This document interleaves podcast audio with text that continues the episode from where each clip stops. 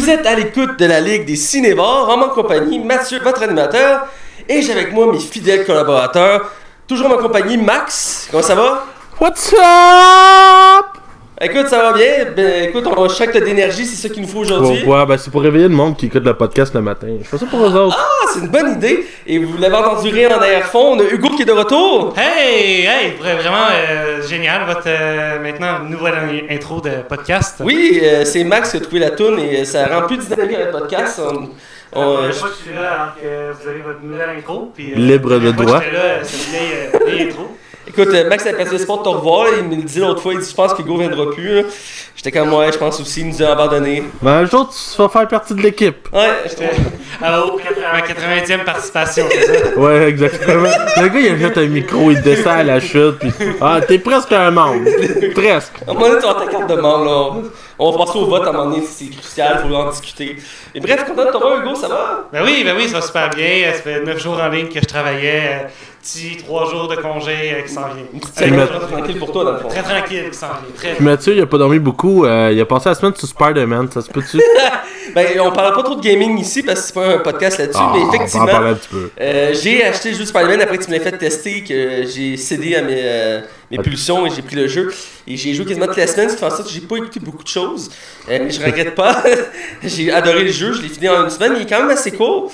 Et euh, Je trouve long, moi, pareil. Mais peut-être que je l'ai fait de 100%, là. Ben, il y a quand même du contenu, mais il y a quelques petits défauts. Euh, Le fait qu'il y a beaucoup de contenu secondaire. Et, euh, il y a principalement trois méchants secondaires, si je peux dire. Ouais. Euh, mais dans l'ensemble, l'histoire est super bonne. J'ai adoré l'univers, mais étant un grand fan de Spider-Man, j'ai trouvé quand même que c'est un peu prévisible comme histoire. Ouais, mais je pense que c'est Je connaissais tous les personnages qu'on allait voir, puis quand ils sont introduits, puis qu'ils sont pas encore méchants, je savais que c'était un méchant parce que je connaissais l'univers de Spider-Man. tu. Ben, tu sais, tu mais c'est un négatif, c'est ça? Ouais. Moi, je le connaissais pas euh, du tout, du tout, du Ben, tout avant il le est quand même jeu. récent dans les comics, je pense en 2007 qui a été créé. Euh, mais euh, moi je le connaissais à cause des comics, puis je savais c'était qui parce que je l'avais vu dans les comics. Quand je l'ai vu, qui se présentait, puis tu sais, il, dit, il dit son nom, puis ça, je veux rien faire de punch ici. Mais je sais vraiment, lui c'est le méchant, c'est Mr. Négatif. Je l'ai-tu vu, ou quand on voit le flic noir, je fais comme, ok, ça c'est le père de Miles Morales, c'est clair que c'est lui. Tu vois, moi, j'avais pas fait de le lien. Je- parce que je connais pas beaucoup le côté Miles Morales. Ben, je connais presque pas, mais je, je connais son introduction dans l'univers de, de Marvel. Euh, puis il y a des petits trucs comme ça aussi, comme le, le fait qu'il y a deux scènes à générique à la fin du jeu. Ouais. La deuxième qui annonce un, plus ou moins un futur méchant, je le savais d'avance que ça allait être ça. Moi aussi. Parce que dans, dans le jeu, à force du temps, ils te laissent des éléments qui te le font croire. Puis même à un moment donné, tu t'enquêtes avec Mary-Jane Watson, puis tu découvres des éléments sur ce personnage-là, tu sais qu'il se passe de quoi. Donc euh, c'était quand même assez prévisible, mais j'ai quand même aimé ça. Euh, donc bref, on va revenir au cinéma. Euh, on critique un film québécois? Une, La, une première, une première. on l'a fait au moins avant l'épisode 100, là. Voilà, j'ai dit tour de bras de Max plusieurs fois pour qu'il accepte. C'était mon idée, ce film-là. Pourquoi tu penses que c'est ton idée? C'est moi, c'est moi qui te l'ai pas pas dire que le cinéma québécois c'est de la merde. C'est toi qui dis ça, tu dis que les films d'auteur, c'est pour les astuces de cave. Arrête donc, arrête donc. Bref, on Ah, se pas du fait que j'ai raison. Donc, on va critiquer les films, le film Les Affamés, euh, Les Affamés ou Ouais, euh, ouais. Ravenous, je pense en anglais, parce qu'il y a un titre en anglais, le film est disponible en version anglaise. Euh, toi qui aimes ça, les versions anglaises, c'est Rav... je suis pas sûr 100%, on va vérifier tantôt, mais il me semble que c'est Ravenous. Ouais, c'est Ravenous. Exactement. Euh, et euh, qui a été, il y a eu des très bonnes critiques aux États-Unis sur ce film-là. D'ailleurs, sur Rotten Tomato la critique.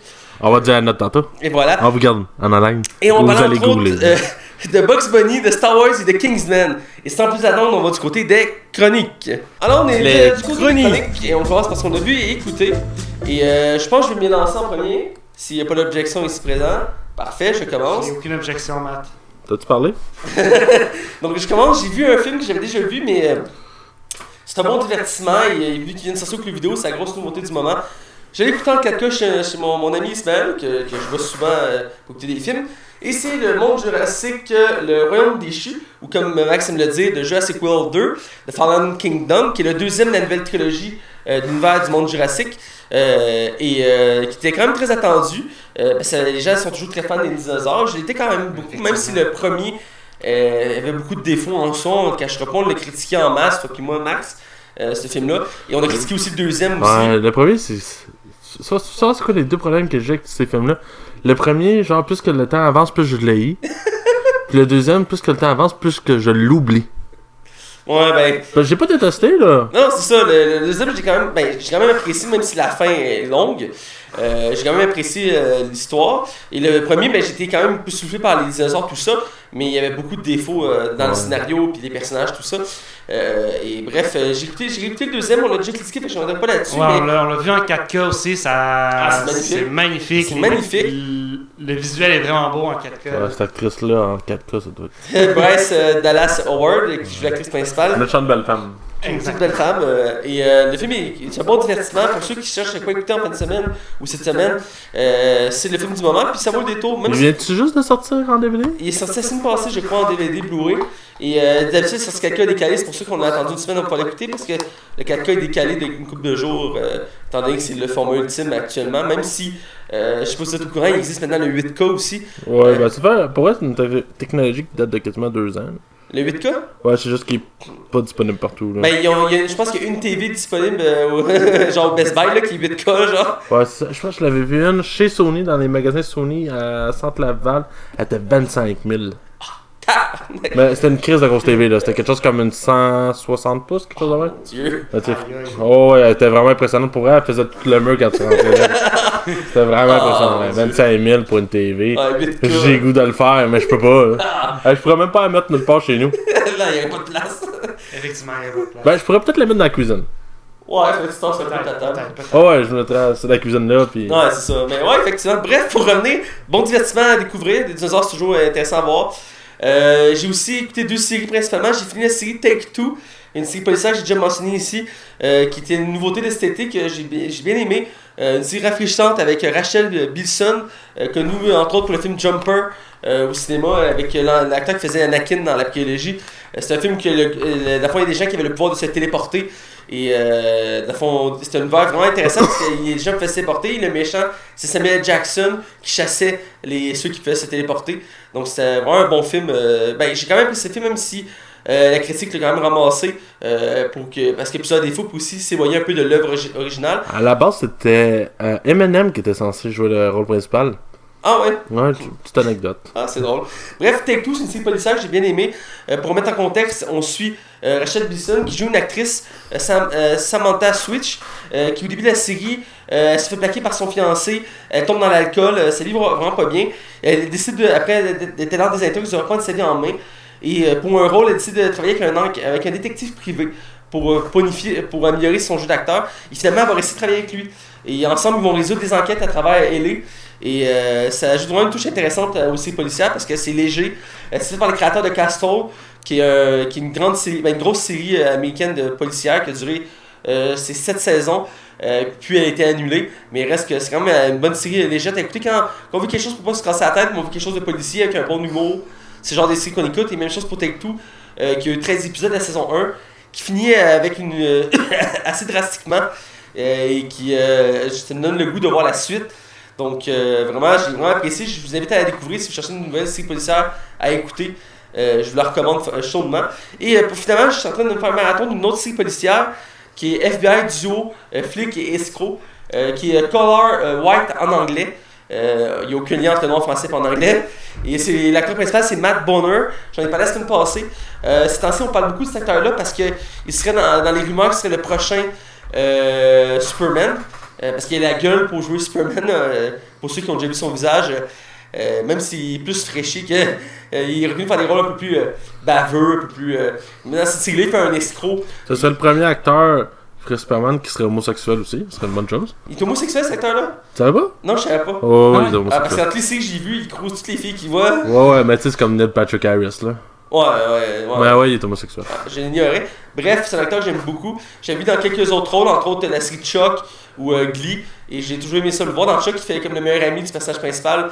Euh, ben, c'est son meilleur ami d'enfance qui, qui a donné le, le, le- l'Intersecret, là. Mhm. Euh, bref, euh, bonne série écoutée, je suis rendu à la saison 3.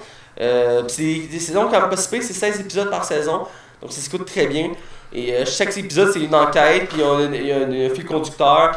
Et euh, vraiment, c'est le fun parce que souvent, il va, prendre, il va se déguiser, il va faire des rôles. Puis tu vois comment aussi, quand tu écoutes ce genre de série-là, tu vois comment le monde, quand il y a un système établi, tu te poses pas de questions. C'est que si tu fais passer pour quelqu'un qui est censé être là, les gens posent pas de questions. Souvent, ils vont entrer dans une banque, il va se faire passer pour quelqu'un d'important, puis les gens poseront pas de questions parce que c'est logique qu'il soit là. C'est tellement facile de fêter le système quand tu vois ça. Puis ça me rappelle quelques épisodes de la facture que j'avais écouté avec mes parents qui montraient que c'était facile de voler euh, des informations d'un compte d'une personne, genre une caisse des jardins, la BMO. Il faut juste répondre deux, trois questions, puis tu peux vider le compte d'une personne tout simplement. Fait que c'est tellement stupide et bref. Ta mère travaille dans le milieu bancaire ou- Non, non, c'est juste qu'on a écouté l'émission à la facture, c'est une émission qu'on aime beaucoup. Ok. Est-ce vrai d'après vous l'affaire que si tu fais ton nez par l'envers? Oui, c'est vrai. Oui. C'est vrai? Oui. Ils en ont parlé à la facture. Si tu rentres ton nez par l'envers, ça va envoyer une alerte à la banque. Ok. Puis, tu vas pas retirer l'argent, mais après ton compte va être bloqué. Je pense que c'était une légende, ouais. Non, c'est pas une légende, c'est vrai. J'avais vu ça, il y en avait parlé à la facture à un moment donné. euh. Excusez de. Ouais, C'est correct. Bref, c'est ce que j'ai écouté. Euh, je vais laisser Hugo y aller. Ben ouais oui, c'est oui, comme tu veux, sinon moi j'ai juste une chose. Ben, on va finir avec toi? Ouais, ouais, ok, c'est bon. Ben, dernièrement, euh, j'ai Tout le écouté. temps qu'on avait pour toi, Hugo. Let's go. Fait que moi, j'ai seulement j'ai écouté. euh, Vas-y, Hugo. Euh, pour le meilleur et pour le pire, euh, un film euh, franco-danois-anglais euh, avec Pierce Brosnan, la seule grosse vedette du film, L'ancien James Bond. un ancien James Bond. Euh, la seule grosse euh, pointure du film et euh, c'est un bon divertissement. C'est quoi, c'est un film d'action, une comédie? C'est une comédie romantique. Ah. Euh, le fils de Pierce Brosnan dans le film va se marier avec. va se marier. Ok. Puis, euh, ben, éventuellement, la, la mère de la, la- la Sabru va aussi devoir aller au mariage. Et la façon dont ils vont se rencontrer, c'est par un simple et pur accident. Et ils vont se retrouver dans le même avion, aller aux mêmes places. Et euh, voilà, ça raconte la suite du film. Euh, la mère euh, de la fille de, la bru aussi est, malade. Elle a un cancer, donc ça va pas bien. Donc toute l'histoire va comme. Il va, il va se passer plein de péripéties dans, l'histoire. Je, je raconterai. euh, je, je sais pas trop en raconter. Mais c'est un, un bon divertissement, un bon vendredi soir pluvieux. Euh, je vais enchaîner ensuite avec le prochain film. Ouais, là, vendredi passé, quand il y a plu, il y avait. C'était un petit peu rock'n'roll, là. Euh, Euh, c'est tournant dans la chute. Euh, moi, ouais, ouais, j'ai- il y a rien eu, à hein, Gatineau, finalement, à la chute. Gatineau. Gatineau, excuse, Gatineau. Ouais, il a annoncé ça à la chute aussi, puis il y a rien eu finalement. T'es des chanceux. Mais il a fait pas beau, là. mais- Ouais. Et euh, j'ai écouté Wall Street, le film de euh, 1987 avec, euh, je me rappelle Michael plus, Douglas et Michael Charlie Sheen. Il y avait Charlie Sheen, réalises Charlie Sheen, que j'avais pas reconnu, euh, j'avais plus ou moins reconnu, c'est quand j'ai vu comme Ah, j'ai fait man. info sur euh, le film que je regardais, je suis comme ah Charlie Sheen, Il était dans ah ben oui c'est Charlie Sheen qui l'acteur. il y a eu une suite à ce film-là.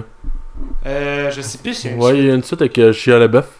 Ah, euh, j'ai pas écouté la suite, mais je savais pas. Ça a pas été un gros succès, me semble. Bref, Me t'as semble. vu Wall Street? J'ai vu Wall Street, c'était c'était bon, c'était un bon divertissement ça aussi. Ça va l'air bon, c'est quoi dans le fond C'est du monde. C'est euh, un, un jeune spéculateur euh, à la bourse, à la bourse de New York, à Wall Street, bourse de New York, Ouais. euh, qui euh, essaie d'avoir des, des investisseurs ou essaie de- d'avoir faire en sorte que des investisseurs euh, commencent à spéculer sur de l'argent, à spéculer sur plein des affaires. Et puis, euh, ça marche plus ou moins. Puis, il entend parler comme, comme quoi il va y avoir un gros coup sur une, un, mettons, une compagnie. Là, il Ok. fait comme, OK, je vais essayer de... Il appelle des gens pour... Puis il appelle le gars. Et puis le gars, il réussit à faire monter, mais ça crache, ça recrache peu de temps après. Et de ce gars-là, il va apprendre les- les le métier. Et puis, à un moment donné, il va voir le concurrent du gars, donc de Michael Douglas, euh, qui lui dit investis dans telle affaire. Lui, on va faire en sorte de, que ça chute à la bourse, à la fermeture. Il va tout vendre et il faut que tu rachètes le reste. Fait que je- je- éventuellement, euh, Ok, je vois le genre. comme, tu sais, Attention pas de, de spoiler. voilà, je vous laisse. euh, Quoi que le film, il y a peut-être 20 sur ans, Le là. film, le film a quand même. euh, 20 C'est quoi, 89 87. 87 Il y a- 21 ans, il est quand même- il y a quand même pas- 31 ans. Bien vieilli, bien, bien- il a bien vieilli, ça, c'est encore euh, d'actualité aussi, je trouve. Ça fait beaucoup, 30 ans, hein. Je me rappelle d'avoir vu ça quand j'étais au secondaire, tu sais. Ouais, ouais, Voilà, voilà, je vais enchaîner avec un bon film de, de ma jeunesse que j'ai vu passer, qui j'ai fait- j'ai enregistré. Et euh, j'ai écouté Space Jam avec euh, Bugs Bunny Et Michael Jordan. Michael Jordan. Ah, écoute, euh, c'est drôle, cette semaine j'ai écouté une vidéo sur ce film-là.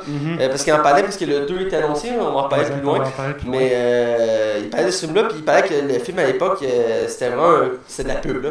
Long du film, t'as plein de pubs. Ah ouais. Il y a des pubs. à- Au début, genre, ils vont Michael Jordan, ils disent Hey, on va manger du Burger King, après on va aller à tel endroit, on va faire telle affaire, puis il y a comme plein de magasins, plein de places.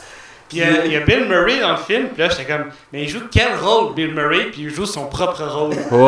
Et, euh, il veut toujours jouer au basketball, puis jamais, j'ai été voir sa fiche euh, Wikipédia après ça, Bill Murray, et jamais il est mentionné qu'il a fait du basketball ou qu'il voulait faire du basketball. Ben, il- tu connais pas l'anecdote par rapport à Bill Murray Non. dans ce film-là? Bill Murray euh, a achalé les studios, dont le réalisateur, pour faire partie de la distribution. Parce que Bill Murray est du genre à choisir euh, ses projets lui-même. Mhm. Et euh, il a vraiment comme insisté. Fait qu'ils l'ont décidé de, de le rajouter euh, dans le scénario pour aucune raison. C'est pour ça qu'il joue. C'est pour ça qu'il est un peu loser dans le film. Exact. C'est voulu, là. Tout est Ah, c'est volontaire. voulu, puis il achète toujours les- l'équipe de bas- les, Mais- les dirigeants de la NBA. Hey, j'aimerais ça jouer, je peux-tu jouer? C'est un drôle d'adon, il y a des joueurs qui sont euh, blessés ou qui. Est-ce que je pourrais jouer? Mais euh, ça fonctionne jamais finalement. euh. Moi, je l'ai écouté l'an passé, puis mon dieu, que c'est encore bien fait, hein. Mhm, Hey, vraiment- pour vrai, là, le dessin il est encore tellement beau, Le là. dessin est très beau, par contre, euh, j'ai écouté les extraits justement pour l'occasion. Puis des fois, on a l'impression vraiment que. Parce que tu sais, Michael, Michael Jordan, c'est pas un acteur. C'est pas un acteur. Il joue vraiment mal, là. Tu le sens, ben, Tu le sens- il y a des moments qui qu'il quand même bon, mais en original, tu sens qu'il qu'il est pas, qu'il est pas un acteur. Puis aussi, il y a des moments que tu sens qu'il est entouré de, de fond vert. là. Ouais. Tu le regardes, puis tu vois qu'il est comme. Ok, il y a quelqu'un là, c'est ça. là, tu, tu le sens des fois qu'il qu'il parle comme dans le vide. Là. Moi, j'ai écouté un documentaire sur ce film-là, puis c'est vraiment intéressant pour vrai, là. Je le partagerai sur la page Facebook, là. Ça vaut la peine pour vrai. C'est comme une demi-heure qui explique comment le film a été fait, puis c'est ultra passionnant, là. Ah, c'est- C'était vraiment. À l'époque, c'était quelque chose de gros. Parce que oui, c'est un.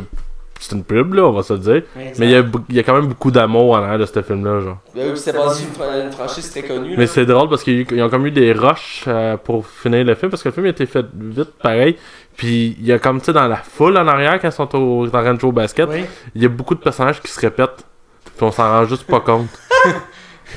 Je l'avais pas remarqué non plus. Et des fois, ça arrive. euh, Ça me rappelle le, le film Goon. Euh, je pense que c'est le premier. À donné, ils vont jouer à Québec. Oui. Puis ça regarde la foule. La moitié de la foule, c'est des cartons. Ah oui, oui, oui, oui, je me rappelle. Volontairement ou? Euh, je sais pas si je pense que c'est volontaire parce qu'il y a pas assez de figurants. Le Je sais pas. mais- Mais quand ils jouent contre les Glorieux de Québec, il y a avec la- Georges Larac, il y a un moment donné, comme, euh, il- on voit une, une vue de la foule. Puis au début, c'est du monde, mais à un moment donné, la caméra arrive pour arrêter. Puis tu vois que le reste de la foule, c'est du carton. Là. Exact. Ah ouais, je serais curieux de voir ça. Euh, petite anecdote de même.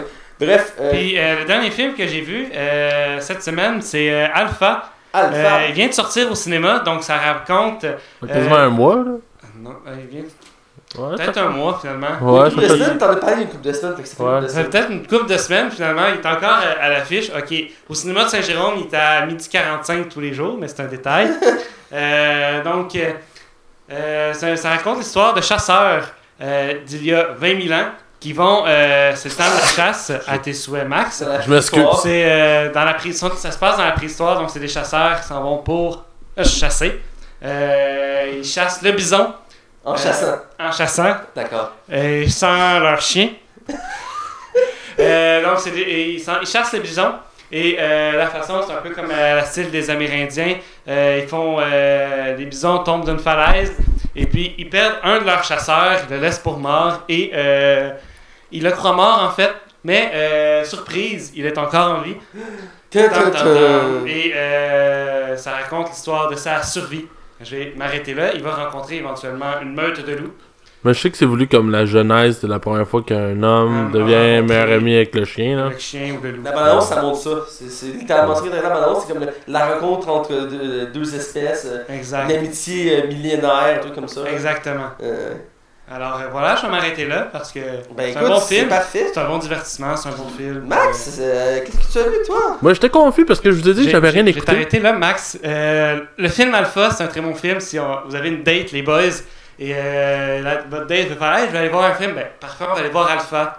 Ah ouais? Ça serait, ce serait un bon Et film. Max, avec, je vais euh, noter ça, c'est une une date. Ouais. Je pense. Attends, wow. euh, ok, ouais, c'est ça. Fait que oui, c'est ça, je vous ai dit tantôt que j'avais rien écouté, puis semaine, je peux parler? Oui. Euh, On j'ai- va arrêter de le couper. Ouais, c'est vrai, faudrait pas le couper. Je vous ai l'œil, là. Fait que, finalement, moi, je vous ai dit que j'avais rien écouté cette semaine, puis ça vient de me revenir. Il y a une série que j'ai commencé, j'ai écouté les trois, euh, les trois premiers épisodes. Euh, c'est une- je pense qu'il y a 10 épisodes. J'avais parlé de la saison 1 il y a euh, peut-être quelques mois parce que ça fait pas longtemps que je l'ai découvert. C'est American Vandal qui est comme une, euh, un faux documentaire. Ouais. La saison 1, dans le fond, ça résumait un gars qui avait dessiné des graffitis de pénis rouge sur euh, tous les chars de, de l'école. Puis c'était un faux documentaire. Puis dans le fond, le but du documentaire, c'est de trouver qui, qui a fait les graffitis, dans le fond. Puis pour vrai, c'était hilarant. là. Mais il y avait quand même un fond en arrière avec un message, tout. Aussi surprenant que ça peut paraître. Et euh, la saison 2 est sortie, puis écoute, n'y a pas eu de pub, j'ai pas vu passer. euh, j'ai fait, hein, saison 2 est sortie? Ok, fait que je l'ai commencé. Euh, à date, c'est encore très très bon. Là, c'est juste que là, qu'est-ce qui se passe? En plus, il y a une vidéo qui est en est en train de devenir virale sur euh, Facebook. Puis pourtant, le monde pense que c'est vrai, mais finalement, c'est juste à mon. C'est stagé, là.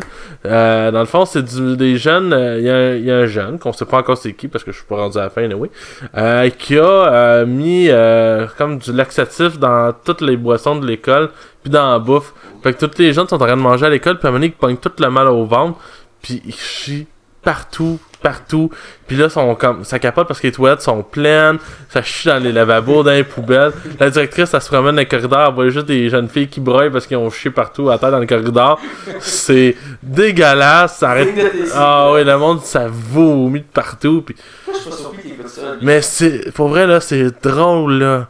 Ah, ça me fait tellement rire. Puis tu vois toutes, tous les jeunes qui broient en train de chier dans les poubelles. Moi, ça me fait rire. Puis euh, dans le fond, c'est ça. Dans le fond, ils vont essayer de trouver qui qui a fait ça.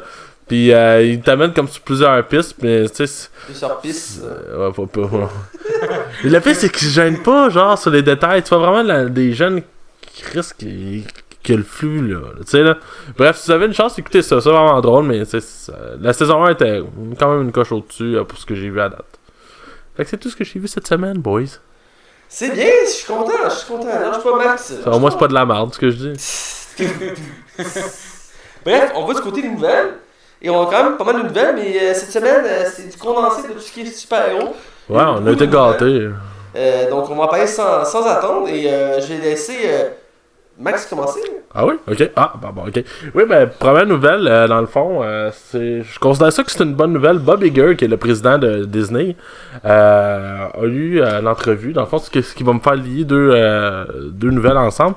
Euh, pour ce qui s'en de Star Wars, on sait que l'épisode 9 sort euh, l'année prochaine, à la fin de l'année, Ouais. qui va être réalisé encore par une fois euh, par euh, J.J. Abrams, qui doit, tout cas pour certains, réparer les pots cassés de Ryan Johnson, parce que c'est, ce film-là... l'année que Ryan Johnson a été euh, pour faire une trilogie de Star Wars. euh, Ouais, on n'en parle plus, ben non, ben. Pour l'instant, ils n'en ont pas reparlé. Ouais, fait que c'est, ça. Fait que c'est un film qui a beaucoup divisé, puis en plus de Jabra, faut qu'il remonte tout ça. Euh, après le flop qui a été euh, Han Solo, malgré je considère que c'est un très bon film, euh, ça a pas marché vraiment fort. Écoute, un Star Wars qui fait en bas de 400 millions, là, c'est quasiment. T'aurais, dit ça, le troisième, il y a personne qui t'aurait cru. C'est- un échec. Ouais, le Last Jedi a vraiment entaché Han Solo. Et euh, puis en plus, le fait que ce soit des sorties des comme il y a eu quoi 6 mois entre les deux en plus. Il aurait fallu attendre un an là. Tu sais, tu peux pas. Tu peux Mais pas. je pense, comme on en a déjà parlé, mais je pense que c'était un test. Parce que je pense qu'à la base, ils voulaient mettre deux films par année. Ils voulaient tester l'été si c'était rentable. Ah ouais, c'était là, un- le problème, c'est qu'il est sorti en plein. euh, avec plein d'autres blockbusters. Ben oui, il est euh, sorti en mettant dans le même coin que Deadpool puis Avenger. Ouais, Ah. ça. Puis en plus, euh, le monde était encore sur le choc de Last Jedi. Il y en a encore qui étaient en tabarouette. Ouais. puis qui voulait plus rien savoir de Disney là. Euh, fait que Bobby Gers, ce qu'il a mentionné, c'est que maintenant les films de Star Wars vont avoir vraiment un décalage au niveau des sorties. Il y aura pas de deux films par année. Il dit, c'est sûr qu'il va y avoir d'autres films de Star Wars. Ça, euh, préparez-y, ça va y arriver, mais il va y avoir des plus longs décalages. Euh, ça prouve que l'argent, ça fait parler, là. Fait que ce qu'il faut s'attendre, dans le fond, c'est qu'après l'épisode 9, le ralentissement commence là, là. Dans le fond, ça se pourrait qu'on ait comme 2, 3, 4 ans même voir sans Star Wars. Euh, on le sait que techniquement l'épisode 9 devrait conclure l'histoire des Skywalker.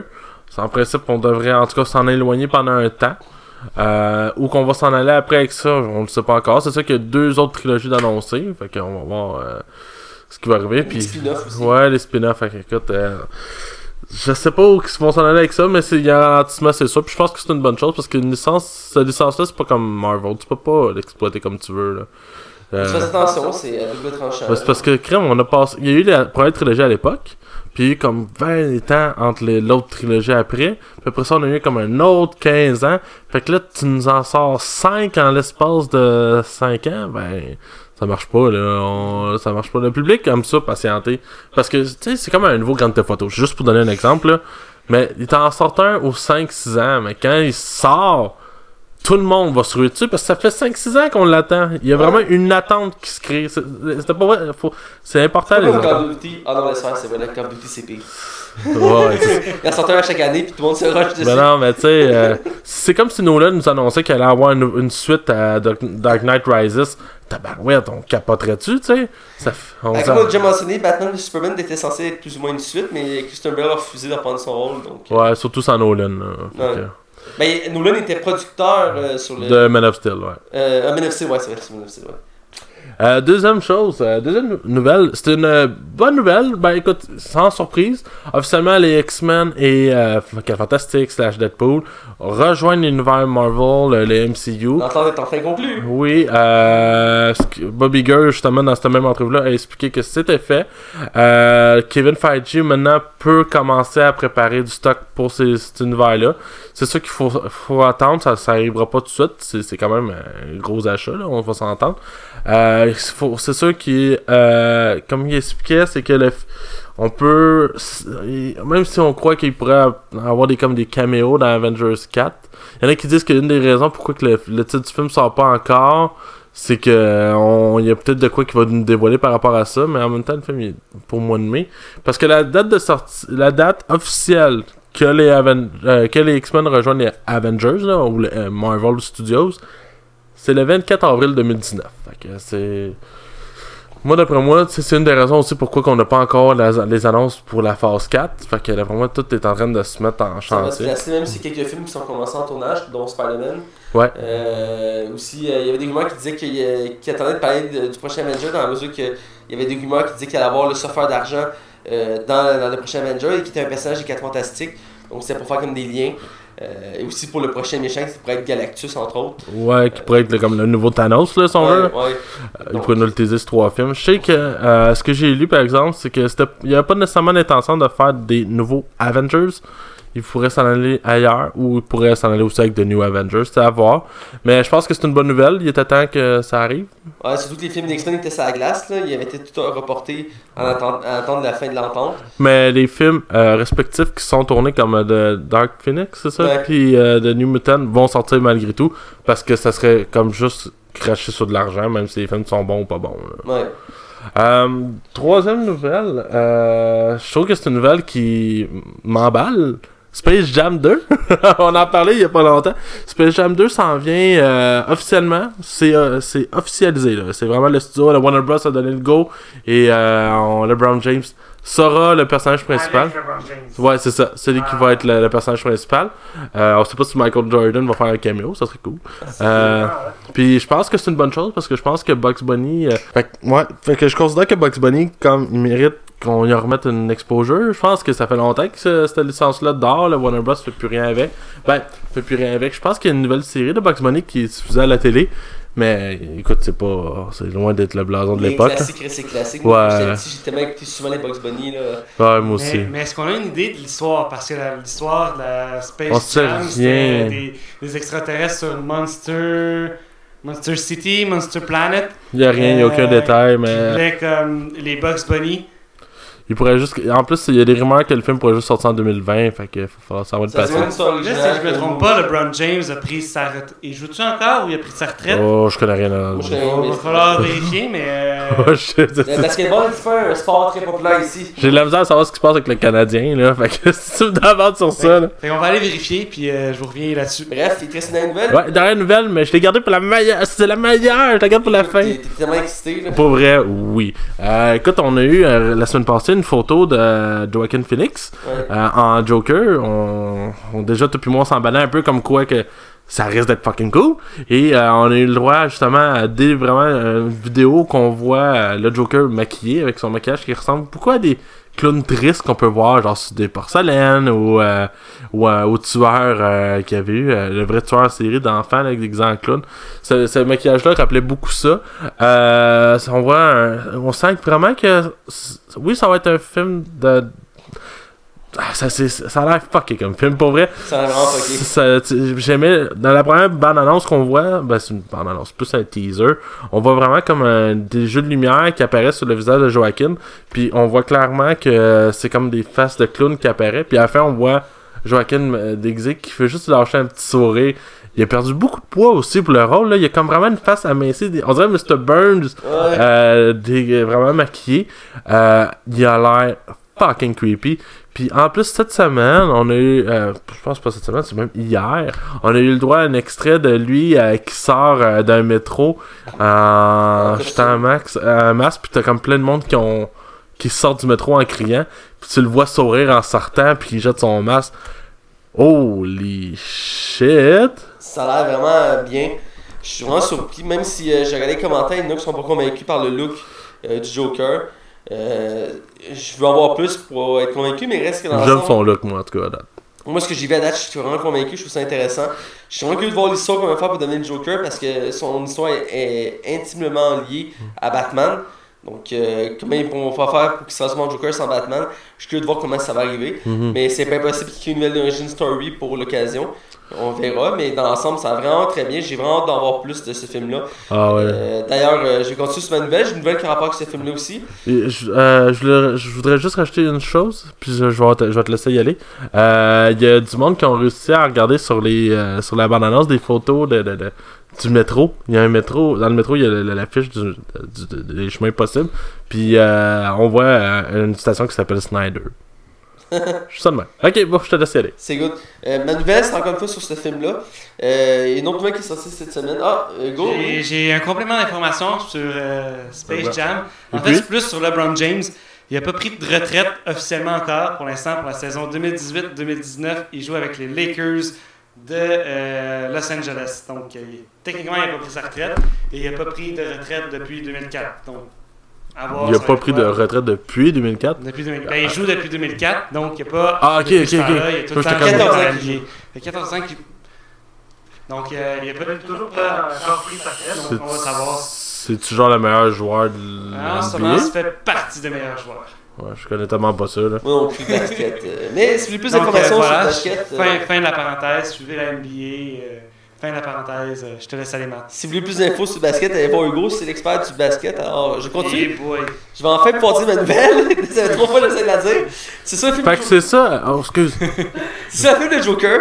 Euh, c'est, euh, on a parlé pour longtemps qu'Alec Baldwin avait été approché pour jouer Thomas Wayne. Il a finalement quitté le projet après même pas une journée euh, pour différents artistiques. Et là, ils ont trouvé l'acteur qui va le faire. C'est Brett Cullen. euh, qui fait bien que l'univers de, des Spyro parce qu'il a joué entre autres un politicien dans Dark Knight, euh, un rôle assez oubliable, mais il joue aussi le père euh, de Johnny Storm, euh, celui qui, Johnny Blaze, excusez-moi, celui qui fait le Ghostbuster.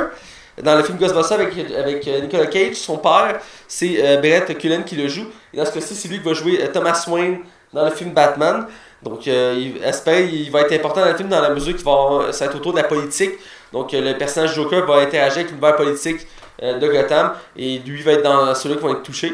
Et sûrement qu'il va des références à Bruce Wayne qui va sûrement être présent en jeune ou euh, peu importe. Mais il reste que c'est important. Je suis content qu'il soit mentionné que ce personnage-là va être là parce que c'est, comme j'ai dit tantôt, c'est à cause de Batman que tout existe. Donc, c'est normal de mettre ces personnages-là dans ce film-là. Euh, donc, euh, de, de Thomas Wayne. Et c'est le deuxième acteur qui le fait pour euh, DC récemment. euh, parce qu'il y avait une version aussi pour Batman vs Superman. qui était joué par un acteur qui joue dans Walking Dead aussi. qui est. Morgan. Morgan- je sais son- c'est Morgan quelque chose. Ouais. Mais acteur qui est très apprécié. Et dans ce cas-ci, Brett Cullen, donc content. Il y a la gueule, pour ceux qui ne connaissent pas, il y a la gueule d'emploi, faire un politicien, un homme d'affaires. Il, on le voit souvent bien en version cravate, la- la- les cheveux, la gueule carrée, donc euh, un peu âgé. Je pense que ça va bien fitter pour l'ensemble. Euh, pour continuer dans l'univers de Batman, euh, on a Sea Titan qui arrive à grands pas. C'est la pre- première exclusivité de la chaîne de, de la plateforme DC qui veut co- concurrencer Disney et Netflix avec son, sa propre plateforme avec du contenu 100% DC. Et la première série qui va être disponible, c'est Titan. J'en ai déjà parlé, je ne reviendrai pas sur le sujet. Mais ils ont parlé qu'on a le droit d'avoir Batman dans la série Titan, étant donné qu'on voit, euh, on va voir deux Robins, qui est euh, Dick Grayson qui va être le personnage principal de la série. Mais ils vont avoir un épisode sur Jason Todd, qui est le deuxième Robin, qui est mon favori. Mais pas en Robin, mais bien en Red Hood. Et finalement, logiquement, vu qu'on voit deux Robins, on aurait pu s'y attendre. C'est quand même une belle surprise. Batman va être dans la série. C'est la première fois que Batman va être à TV depuis, je pense, comme 30 ou 40 ans. Ben, t'as la série Gotham, euh, qui tourne autour de l'origine de, de Batman. Ben, un vrai Batman, là. Ben, il y a Bruce Wayne, puis il est déguisé à un certain moment dans la série. Ben, je parle vraiment d'un Batman établi de bord. Bon, ok. Mais effectivement, ça fait longtemps. La dernière fois, c'était la série d'Adam West, euh, qui date des années 60, qui était très. euh, Disons qu'elle est plus à jour. C'est une série qui est plus à jour. Ouais, Batman fait très cinéma, hein, aussi. Ouais. Et euh, il y avait longtemps, il avait parlé que Batman, c'est un, des rares- un des personnages DC qui était réservé pour le cinéma. Euh, même chose pour Superman. Mais ils ont fait une exception pour Superman récemment pour Supergirl. Ouais, probablement aussi parce qu'ils ils savent plus ce qu'ils vont faire avec leur Batman à- au cinéma. fait. Ben, peut-être aussi, mais il alterne. Tu sais, pendant longtemps, un autre exemple qui est bon, c'est Deathstroke, qui est un personnage de DC. Euh, au début, il avait dessiné dans Arrow. Finalement, ils l'ont retiré parce qu'il voulait l'utiliser dans les films. Finalement, l'univers va pas très bien. Fait qu'ils l'ont ramené pour une saison dans les séries. Finalement, là, ils ont décidé de le remettre pour le cinéma. Fait qu'ils l'ont encore retiré de la série Arrow. Pour l'instant, Deathstroke, il est- il est juste pour le cinéma pour l'instant. Mais il a alterné deux fois. Donc, c'est pas impossible. Donc, je pense que c'est une phase. Maintenant, il va revenir au petit écran. Est-ce que c'est pour longtemps? Je sais pas. Série Gotham termine bientôt. Donc, c'est la fin d'une époque aussi pour ça. Donc, euh, à voir. Mais le personnage est toujours très populaire. J'ai hâte de voir qui va faire l'acteur. Il n'a pas encore été choisi, mais évidemment, ils vont devoir faire très attention sur le choix. Parce que Batman est un personnage iconique. Donc, tu peux pas prendre n'importe qui pour jouer ce rôle-là. Euh, il faut un, un acteur qui a de la gueule. Donc, euh, la gueule carrée, un peu, tu sais, cote, euh, tu sais, de la prestance. Autant de- euh, aussi du charisme, parce que Batman, c'est aussi quelqu'un qui, sait- qui, qui fait beau soin, donc il sait s'exprimer. Si, si il osait, genre, de pas nommer l'acteur, dans le sens que il garde tout le temps son masque, Ça pourrait être une possibilité, effectivement, de garder en suspense de même. tu, tu, il l'enlève jamais, fait que tu sais pas c'est qui. Effectivement, ça fait penser. Euh, On sait pas c'est qui qui fait les Jason dans les Friday the 13. là. Ouais, on sait pas c'est qui, effectivement. Puis il y avait un, film, autre film d'horreur que j'avais vu passer sur mon réseau social, que le méchant, il y avait- euh, c'était un film que le- la fois on, cherchait un tueur en série, puis euh, selon les scènes, c'était pas le même acteur. Parce que vu que tout le long du film, tu savais pas c'était qui, ben, de temps en temps, dans les scènes, quand tu voyais dans le noir ou de loin, ils, ils ont pris plusieurs acteurs pour confondre les gens. Puis c'est une anecdote de tournage sur ce film-là, il y avait comme, je pense, 4 ou 5 acteurs qui le faisaient. Euh, c'est c'est une fun comme ça, parce que tu joues avec le mystère. Ça peut être possible pour euh, Batman, mais au final, on va savoir c'est qui parce qu'ils vont le choisir pour le casting, mais effectivement, de pas prendre quelqu'un d'hyper connu, ça peut être quelque chose aussi d'assez spécial. C'est juste pour. On, prend, on te prend toi, mais tu fais Batman, c'est tout. Tu sais, Tu t'as pas vraiment de dialogue, tu vas avoir des. Sais, juste une présence. Puis j'ai hâte de voir aussi son costume, étant donné qu'ils ont fait un beau costume de Robin. Je suis sûrement qu'ils vont faire un très beau costume de Batman, donc j'ai hâte de voir pour ça. Euh, j'ai quasiment juste une nouvelle super-héros, mais je vais faire une petite pause de super-héros pour une nouvelle euh, externe, c'est au sujet de Kingsman. Euh, qui, euh, on va avoir le droit de trilogie, donc un troisième film. Euh, après, un après deux excellents films de Kingsman qu'on a tous adorés euh, ici présents. Et, Un peu moins le 2, par exemple, là, on va être d'accord. là. effectivement, et ça joue un peu pour Matthew Vaughn, qui est le réalisateur, puis c'est la première fois qu'il faisait une suite à un de ses films. C'est la première fois qu'on va faire une trilogie tout court. Là. Et voilà, et il adore cet univers-là, il l'a dit à plusieurs reprises dans ses entrevues, qu'il adore l'univers de Kingsman, qui est basé sur des comics, je le répète, je, je rappelle. Euh, Service Secret, c'est ça? Ouais, un secret, ouais. Je sais qu'il y a un spin-off aussi qui s'en vient là-dessus. Là. Ils ont parlé d'un spin-off aussi, mais celui-là, il avance pas pour l'instant, mais oui, effectivement, ils vont faire un spin-off. ça serait eux autres euh, du 2, le voyant, là, avec Channing Tatum. C'est comment que ça Euh, s'appelle? c'est les, euh, J'ai Whisky, mais c'est pas ça. les Statesmen. Ah ouais, c'est ça. les, la version américaine des euh, Kingsmen. Puis dans les comics, il existe plusieurs versions, entre autres une version française et espagnole, bref. Il y aurait des possibilités de spin-off. Mais bref, la- il va y avoir une- un troisième film avec les mêmes acteurs principaux qui reviennent. Euh, la date de sortie a été, euh, elle vient d'être euh, d'être nommée. Ça va être le 8 novembre 2019. Et pourquoi elle vient d'être nommée? C'est parce que cette date-là était réservée pour le prochain James Bond. Mais vu que le prochain James Bond est vraiment en eau trouble en ce moment, euh, ils viennent de choisir de nouveaux euh, scénaristes qui sont ceux qui faisaient les autres James Bond avant pour faire le nouveau scénario. Bref, le film a été reporté d'un an. Donc, le nouveau James Bond est sorti en 2020. Donc, de ce fait, cette date-là a été libérée. Donc, il fait mettent un autre gros film là en attendant, vu que c'est une date euh, importante. L'autre Kingsman était sorti en hiver? Je Euh, pense que c'était sorti en février. je ne sais plus quand le deuxième est sorti. Je sais plus non plus. Mais bref, ça va sortir le 8 novembre 2019. Donc, euh, très hâte. C'est une univers que j'aime beaucoup. Et avec un casting qui est vraiment très bon. On va sûrement droit à de nouveaux personnages, encore une fois, avec un nouveau méchant, j'espère, euh, plus présent que dans le deuxième film. Euh, c'est un défaut qui était apparent du deuxième film. Le méchant était peu présent. Il y avait quelques scènes clés, mais tu sais, c'était pas aussi mémorable que le premier méchant dans le premier film avec Samuel, J- Samuel L. Jackson. Mais il reste que c'était deux méchants euh, très bien. Euh, genre, J'avais encore de la misère avec le retour. Un, le, un, le fait qu'on savait que le gars du premier revenait, puis genre ses intentions étaient comme. Je l'aurais pas remis. En tout cas, Ben, Ouais. c'est le fait qu'ils l'ont dévoilé dans la bande-annonce qui a pas aidé, là. Exactement. ça a vraiment ennuyé là. Ouais. Puis aussi que. C'est euh, qui- C'est Merlin qui.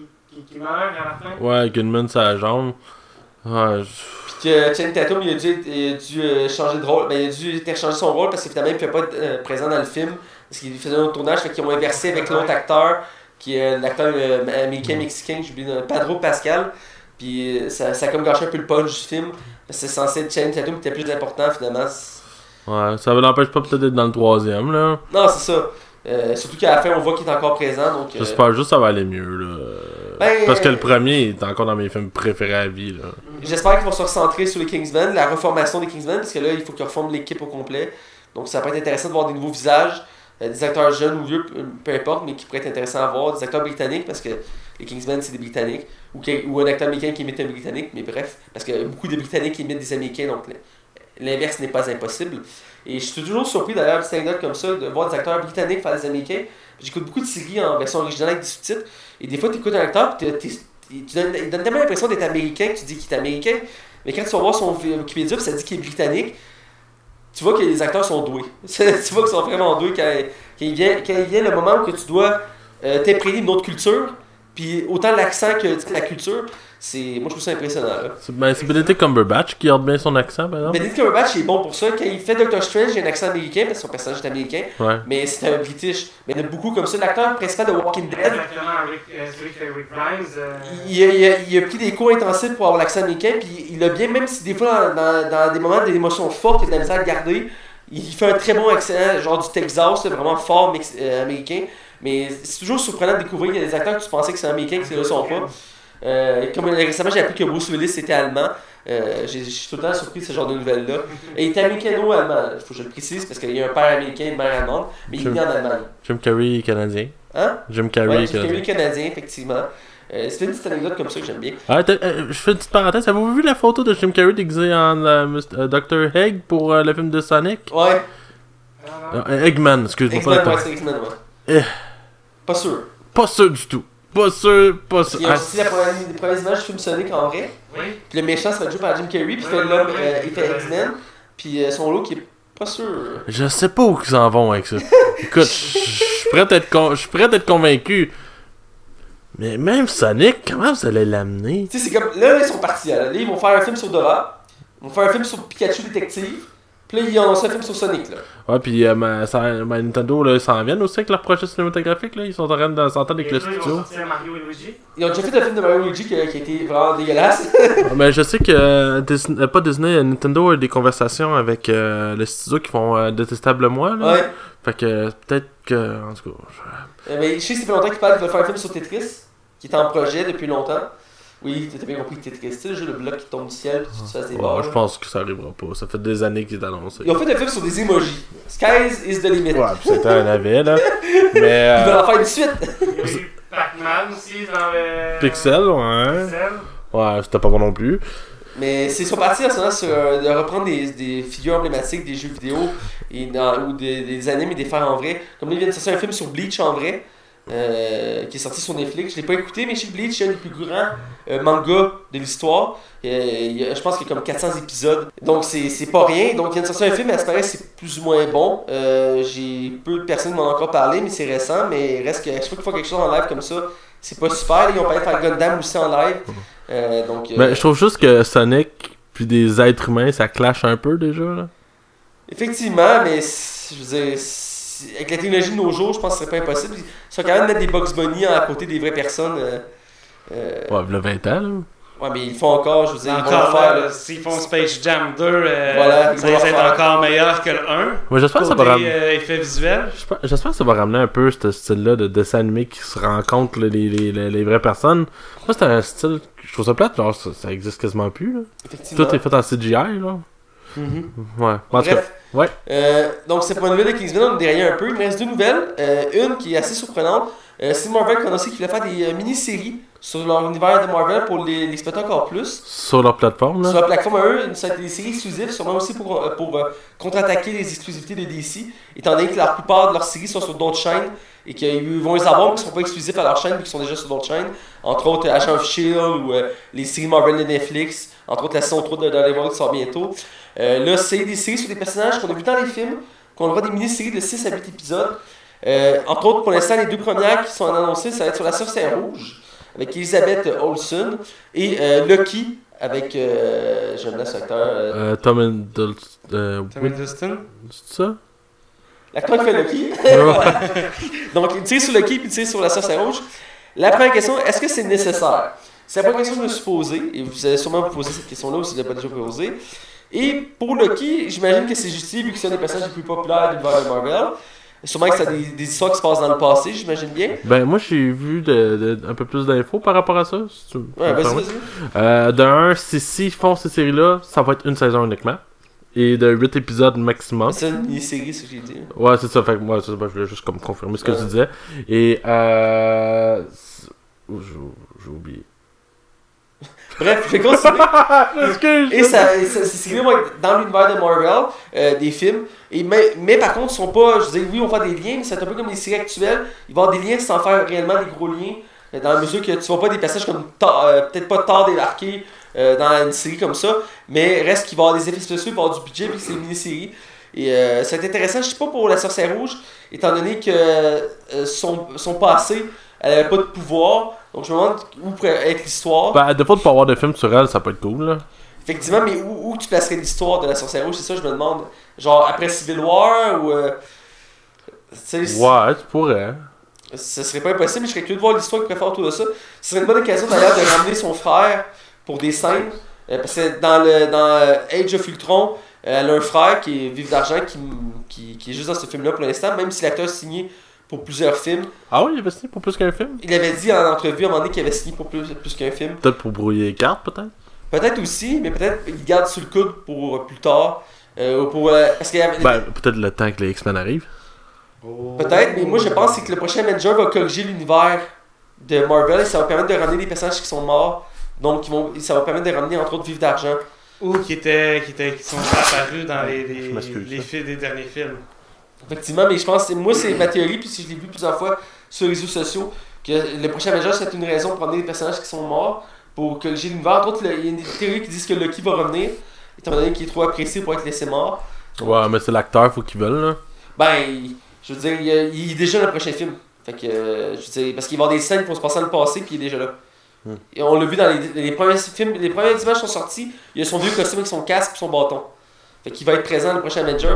La question, c'est à savoir si s'il veut vouloir continuer après, c'est une autre question, mais il a signé pour faire la série Loki.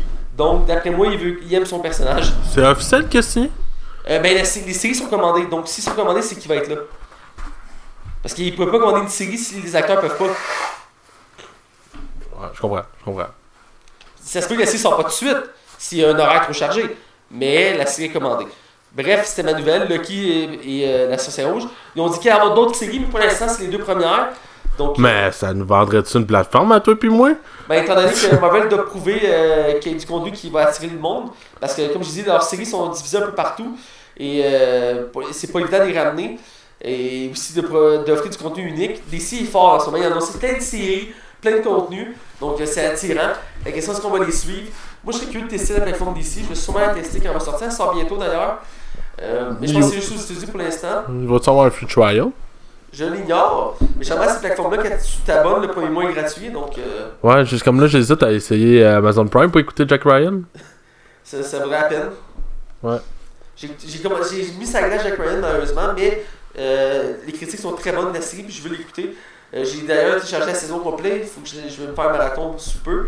Euh, mais Yeah. c'est vraiment bon, j'aime l'acteur principal que Jack Ryan, tellement bon. Euh, pour finir, grosse nouvelle, c'est la bande-annonce qu'on attendait depuis très longtemps. Enfin, euh, ça a été long. Ah, C'était vraiment long, je suis vraiment content de l'avoir vu. Puis ça donne encore plus le goût de voir le film. Je dois admettre, c'est pas un personnage que je, que je connais beaucoup ou qui m'intéresse beaucoup à la base. Moi, quand on me demande c'est quoi ses pouvoirs, c'est le seul personnage comme. Euh, ben, euh, euh, ben, euh. Ben, quand la bande-annonce est sortie, j'ai quelques-uns de mes amis qui sont venus me demander des questions sur le personnage. Étant donné que je suis une ressource euh, de super-héros dans mon entourage. Et Effectivement. C'est c'est correct, j'aime ça parce que j'ai lu beaucoup de comics, j'en ai encore acheté cette semaine d'ailleurs. Euh, je, je, je peux m'en empêcher même quand j'ai pas d'argent. Je- ça- Dans, dans pas je, je dois avoir des organes pour m'acheter des BD, mais c'est pas grave, je vais le faire pareil. Euh, D'ailleurs, Hugo, ça se peut qu'il va te manquer un à un moment donné, mais c'est pas grave, t'en as deux, tu peux vivre avec un. Euh, donc, euh, bref, Moins longtemps, mais. ah, il boit pas, il fait, il fait rien de sa vie. Bref, la balance est sortie, je suis très excité par ce que j'ai vu. On voit quelques éléments intéressants, on voit entre autres un peu euh, les pouvoirs de Captain Marvel, on la voit interagir. mais c'est quoi ses pouvoirs? Euh, fond, euh, pour mettre en contexte, c'est l'histoire de Carol Danver, euh, qui est une pilote de l'armée américaine et qui, euh, euh, qui après un, un accident, elle va être, son ADN va être mélangé avec l'ADN de, de la race Kree, une race extraterrestre bleue qu'on a pu voir entre autres dans les Gardiens de la Galaxie. Et dans le fond, ça va donner des pouvoirs qui vont lui permettre entre autres de voler, d'avoir une super force, euh, de projeter l'énergie et d'en absorber. Donc elle peut absorber l'énergie puis le renvoyer en, en, éner- en rayon ou en boule, ou euh, plusieurs façons. Et euh, donc ça est très résistante aussi. Euh, elle, peut, elle, peut dans elle peut se promener dans l'espace librement, dans la mesure qu'elle a une protection euh, de, de ça. Donc c'est genre ses pouvoirs. Je connais pas tous, puis il y a des changements avec le temps. Puis aussi à l'époque, on appelait le personnage Miss Marvel. Pendant très longtemps, c'est dans les années 2000 que son personnage a changé de nom pour Captain Marvel. Entre autres, le fait que Captain Marvel, chez DC, a changé de nom pour Shazam, ce qui a permis d'être moins confondant dans les noms. Mhm. Donc maintenant, le personnage s'appelle Captain Marvel euh, et euh, est devenu très fort parce qu'ils ont sorti le comic euh, Civil War 2 que j'ai, que j'ai pas encore lu. Et elle est une des personnages centrales. Elle, elle a remplacé Captain, Mar- euh, elle a remplacé Captain America tellement qu'elle est rendue populaire euh, contre Tony Stark. Ouais, je, je sens que c'est ça le but Contre aussi. Tony Stark. Parce que dans le premier Civil War, c'était Captain America contre Iron Man. Ils ont fait récemment, vu que Civil War pas ils ont fait un nouveau Civil War, Civil War 2, dans les comics je parle. Et c'était Iron Man, C'est pas Secret Wars, ça? Non, il y a Secret War aussi. Mais il y a eu un Civil War 2 et c'était Iron Man contre Captain Marvel. C'était le nouveau conflit, puis c'est autour de, euh, euh, d'un inhumain qui avait le pouvoir de prédire l'avenir et donc de prévoir les crimes. Et la question à savoir, c'est est-ce qu'on s'en sert pour éviter qu'il y ait des crimes ou de ne pas s'en servir? Parce que dans le fond, si on empêche un crime d'arriver, il n'y a jamais eu de crime, donc est-ce qu'il y a vraiment eu un crime? Tu comprends? C'est tout le débat autour de ça. Bref, Captain Marvel est de plus en plus populaire, donc si c'était normal de faire un film sur elle, puis c'était attendu parce que Marvel n'a pas encore de film sur de super-héroïnes. C'était temps. Il était temps, même si on laissé de la place un peu, entre autres, pour la guerre récemment dans Hitman, euh, ça se fait un petit pas. Donc là, je suis content pour ce film-là. Et la bande-annonce en, en montre beaucoup quand même. On voit entre autres les Skulls, qui vont être les grands méchants du film. On les voit à deux, trois moments dans le film. Euh, on voit aussi un jeune Nick Fury, Exact. euh, qui a ses deux Nick Fury. yeux et qui a été raj- rajeuni avec la technologie que Disney possède euh, sur le rajeunissement, qui est excellent. Et on voit brièvement aussi, je suis très content, l'agent Coulson. Avec des cheveux dans les airs, là. l'agent Coulson du Shield, euh, que j'adore, surtout depuis la série Agent même s'il m'avait beaucoup marqué avant, parce que c'est lui qui faisait les liens de chaque film avant de Marvel. Et euh, les, les fans l'avaient tellement aimé, puis c'est une, une des rares choses qui était reprochée au film Avenger, le premier, c'est d'avoir tué Phil Coulson. Et le, le réalisateur avait reçu beaucoup de, de, de lettres de haine, de messages de haine envers ça. Et euh, pour se rattraper un peu, il avait créé la série Agent of Shield. Il avait mis ce personnage-là comme le personnage central. Et ça avait été beaucoup apprécié. Jamais, j'aime beaucoup cette série-là. Mais j'aimerais ça qu'il le ramène, là. Ben, c'est ça, là, ils vont le ramener pour euh, euh, Captain Marvel. Il y a des rumeurs qui disent qu'il pourrait revenir dans le prochain Avenger. Donc, euh, ça pourrait être bien aussi. Mais s'il revenait dans le prochain Avenger, j'aimerais ça qu'il revienne avec les personnages de sa série, dans la mesure qu'il a formé une équipe. Donc, ce serait dommage que son équipe soit pas là parce que c'est lui un nouveau Shield. Donc, euh, en tout cas. Bref, mais surtout que la fin de la dernière saison, j'ai suis pas sûr, mais bon, on verra. Euh, parce que la fin de la dernière saison de, de c'est censé être la conclusion. Fait qu'on fait une belle conclusion, très touchante, mais finalement, ils ont re- renouvelé pour une autre saison. Donc, puis on dit qu'elle est après le prochain Avenger. Donc, c'est peut-être parce qu'il va être dans Avenger.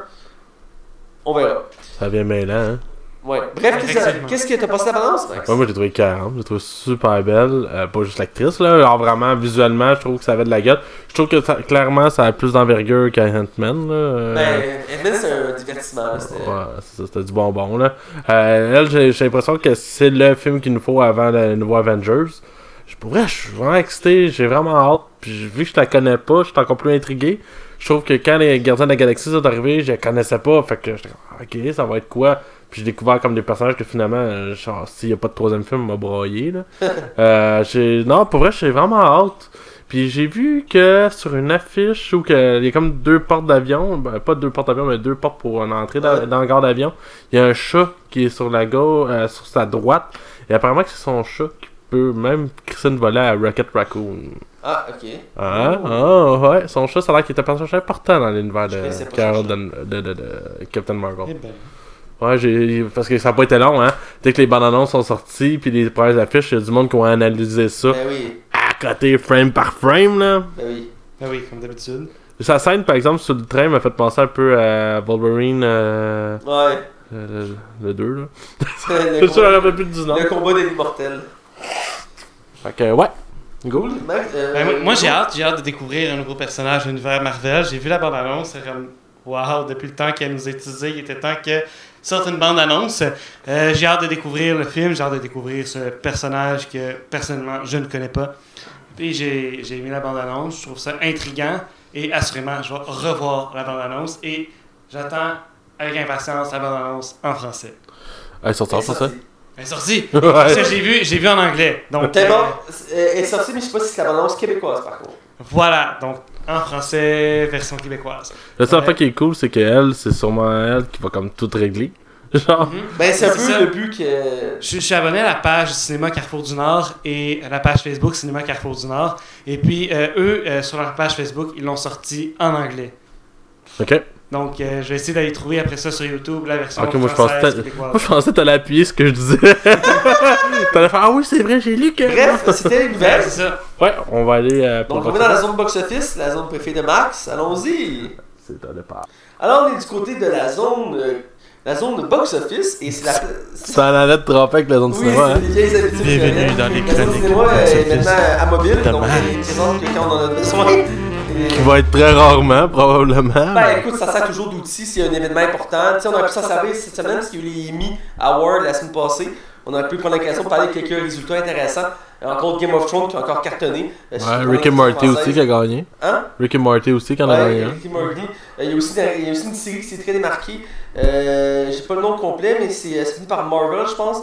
C'est euh, une série. Euh, euh, L'actrice principale est russe, là, j'ai oublié son nom, mais en tout cas, elle a gagné le, le- le prix de la meilleure actrice. Euh, Excusez-moi, j'ai j'ai pas le nom. Ah, c'est ce qui est go, puis moi, on s'en regardait comme Marvel. Ça finit par, tu dis, ça finit par Marvel. Que c'est par Marvel. Mais bref, c'est une série où on suit une femme qui est russe, j'ai oublié son nom, mais en tout cas, elle a gagné- ils ont gagné plein de prix. C'est vraiment une série à découvrir en ce moment. Je, je suis vraiment désolé, je vais faire mes recherches pendant que Max va parler, mais c'est la série, une des à voir en ce moment. D'ailleurs, Max, je laisse aller avec le box-office. Oui, bonne idée. Alors, euh, cette semaine, mesdames et messieurs, euh, j'ai fait des prédictions qui sont pas totalement mauvaises. Pas, pas, pas proches, mais pas mauvaises. Euh, J'avais dit Johnny English, mais je me suis trompé. Johnny English sort au Canada uniquement à partir du 12 octobre. Fait que j'étais un petit peu trop d'avance. Euh, mais pour des, ce qui est film, des films qui ont sorti en fin de semaine, il y a eu euh, Fahrenheit 11.9, qui est le nouveau documentaire par rapport à Donald Trump pour prouver à quel point que ce gars-là est pas loin de Hitler. C'est vraiment ça qui est voulu dans le documentaire.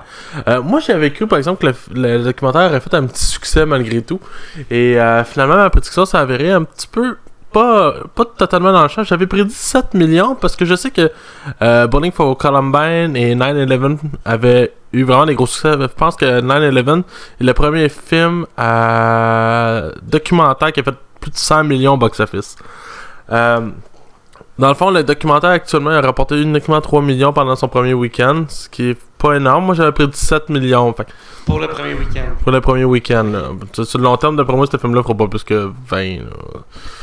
Ah, c'est parce que tu sais, si tu fais 3 millions pour un week-end, tu peux juste descendre. Là. C'est une petite Ouais. différence de 4 millions entre une prédiction Juste et la euh, réalité. revenir Euh. sur ce que je mentionnais il y a 30 secondes. C'est La série, c'est de Marvelous Mr. Maisel. En français, c'est Madame Maisel, femme fabuleuse. Tu pouvais, pas- tu pouvais même pas t'en rappeler. Qui est une série, euh, une série comique euh, qui a gagné, dans le fond, plusieurs prix au dernier Emmy. Et que, dans le fond, la- l'actrice principale qui a gagné le prix, c'est Rachel Bruce Nahan. Euh, qui a gagné le, le prix. Puis c'est la- une des séries à voir en ce moment, c'est cette série-là. Excusez-moi de Ah, l'interruption. Bref. Euh, deuxième prédiction The House with a Clock in, in Its Wall. Avec euh, Aussi, Jack. Black. Euh, J'étais un petit peu pessimiste, faut croire. Euh, le film a rapporté pas loin de 26 millions à son premier week-end. Je pensais qu'il aurait fait moins, honnêtement. J'avais prédit 21 millions. Euh, comme... Mais tu sais, je suis quand même dans les autres. tu sais, Je je- je suis pas totalement dans le champ. C'est Non, non, c'est ça. Mais pour vrai, des fois, tu peux avoir des surprises. Moi, je pensais que le film de Muppets avec euh, Melissa McCarthy, je pensais qu'il aurait marché quand même un peu plus que ça, puis c'était un flop monumental. Le film ne remboursera même pas la moitié de son budget. Là. Ah, ok, bon, je pensais que ça allait faire un petit buzz, mais faut craquer les marionnettes, ça pogne pas au cinéma.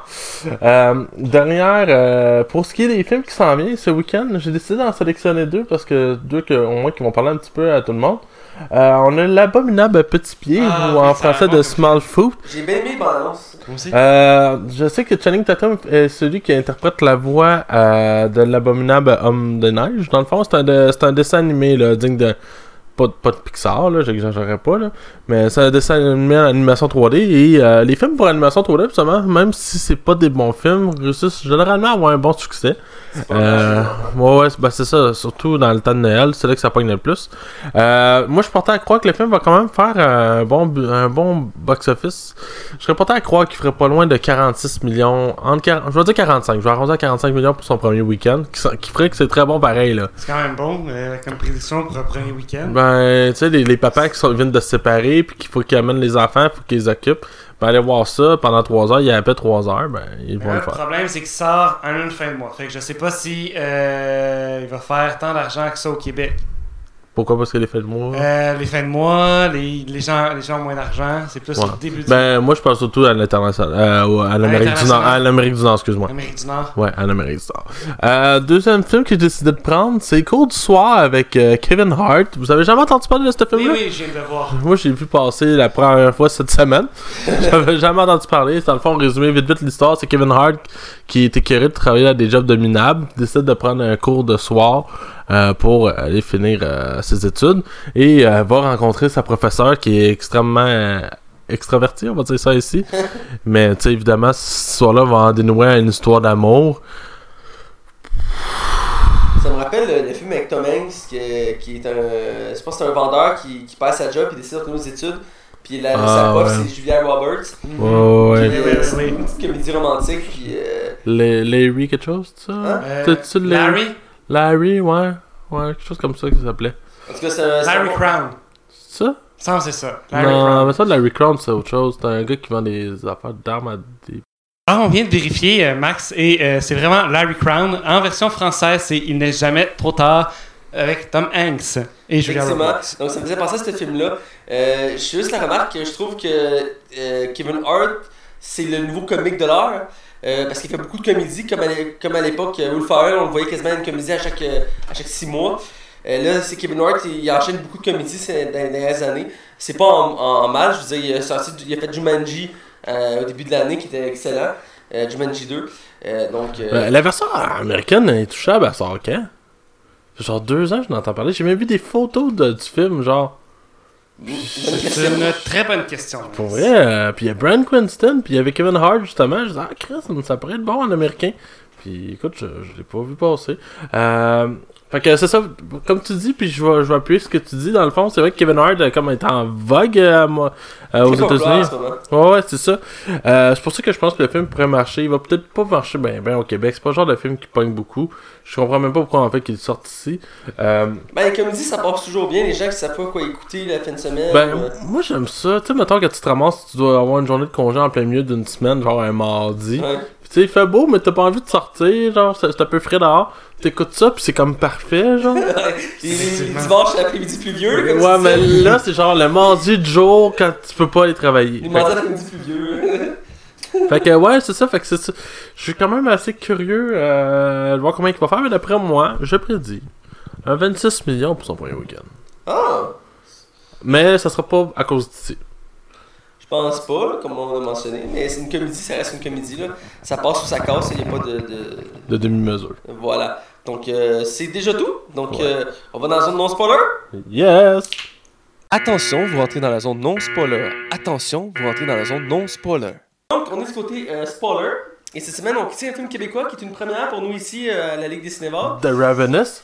Euh, De Ravenous, ouais, Max aime ça, c'est des titres en version anglais, donc euh, j'y permets. Euh, qui est pour nous ici, les Québécois pure souche, euh, Les Affamés, film québécois. Euh, J'ai du tour d'un bras à Max pour qu'on fasse un film québécois, parce que Max puis les films québécois. euh, C'est ma suggestion pour vrai la semaine passée. Ah, J'ai fait. Ah, après, faire ce que me. On est dans la section spoilers ou non spoilers? Non spoilers, Max. Euh, pas Max, c'est Hugo. Parfait, parce que t'as des spoilers. Faudrait que tu te réécoutes. Ah, Mais- excusez-moi, c'est la Voilà, continue. spoilers. Merci, je continue. Donc, c'est le film Les Affamés, réalisé par Robin Aubert, un acteur que j'aime beaucoup, euh, que j'ai connu dans la, la série Radio Enfer. Ah, c'est ça, moi aussi, je l'ai connu. Euh, qui faisait un peu le nerd de, de la gang. Il faisait Léo. Léo, ouais, c'est ça. Qui était le cousin euh, de Carl. Oh non! Ah ouais, c'est lui? Oui, c'est lui qui réalise ça. Elle a vu sa barbe, puis elle a vu du poids, c'est lui. Ben, en fait, j'ai- j'ai j'ai écouté des épisodes de Radio Enfer, puis j'étais comme. C'était tellement un des meilleurs personnages en plus de la série. Puis c'est le, le nerd, c'est Robin Aubert. Ouais. Ben, voyons donc. Dans- Toi, t'es dans tout, hein? Ouais. Puis il a fait des films il y a pas longtemps que j'avais vu dedans aussi. Euh, c'est des gens qui vont. Ils sont allés en camping, mais finalement ils vont pas, puis ils doivent mentir à leur Ah, femme. avec Michel Côté. c'est Avec ça? Michel Côté, je pense, ouais. Ouais. Ah, mais il y, a, il y a le film avec Michel Côté qui est un écrivain, euh, qui, qui est en panne d'inspiration, puis il sert de Robin au, au- au, Robert. Robert comme euh, écrivain de secours. Puis lui aussi, il sert de, Antoine euh, euh, Euh, Antoine Bertrand. Bertrand comme écrivain lui aussi. C'est une bonne comédie qui se déroule un peu aux États-Unis d'ailleurs. Euh, bref, c'est un, un acteur-réalisateur qui est très bon. euh, qui a fait Mais pour faire le lien, là, je- excuse-moi, justement, quand il a commencé à réaliser Robert Robert, euh, Mhm. Robin Rob Aubert, ouais, je vais l'avoir. Ben, son premier film qu'il a réalisé, c'est Saint-Martin des Damnés, puis qui qui joue là-dedans? C'est Carl Charette. L'acteur qui faisait Cal Charette, ouais. Ouais, on peut pas de son vrai nom, je pense que c'est. Je sais pas son nom. Euh, J'ai Chagnon dans, comme nom de famille. Mais non, en tout cas, il... C'est un acteur qu'on voit un peu moins, même s'il fait encore quelques rôles euh, à nos écrans. Mais il fait une pièce de théâtre depuis quelques années qui est très populaire. Euh, puis il a fait aussi À l'origine d'un cri, euh, que j'ai vu aussi, un très bon film.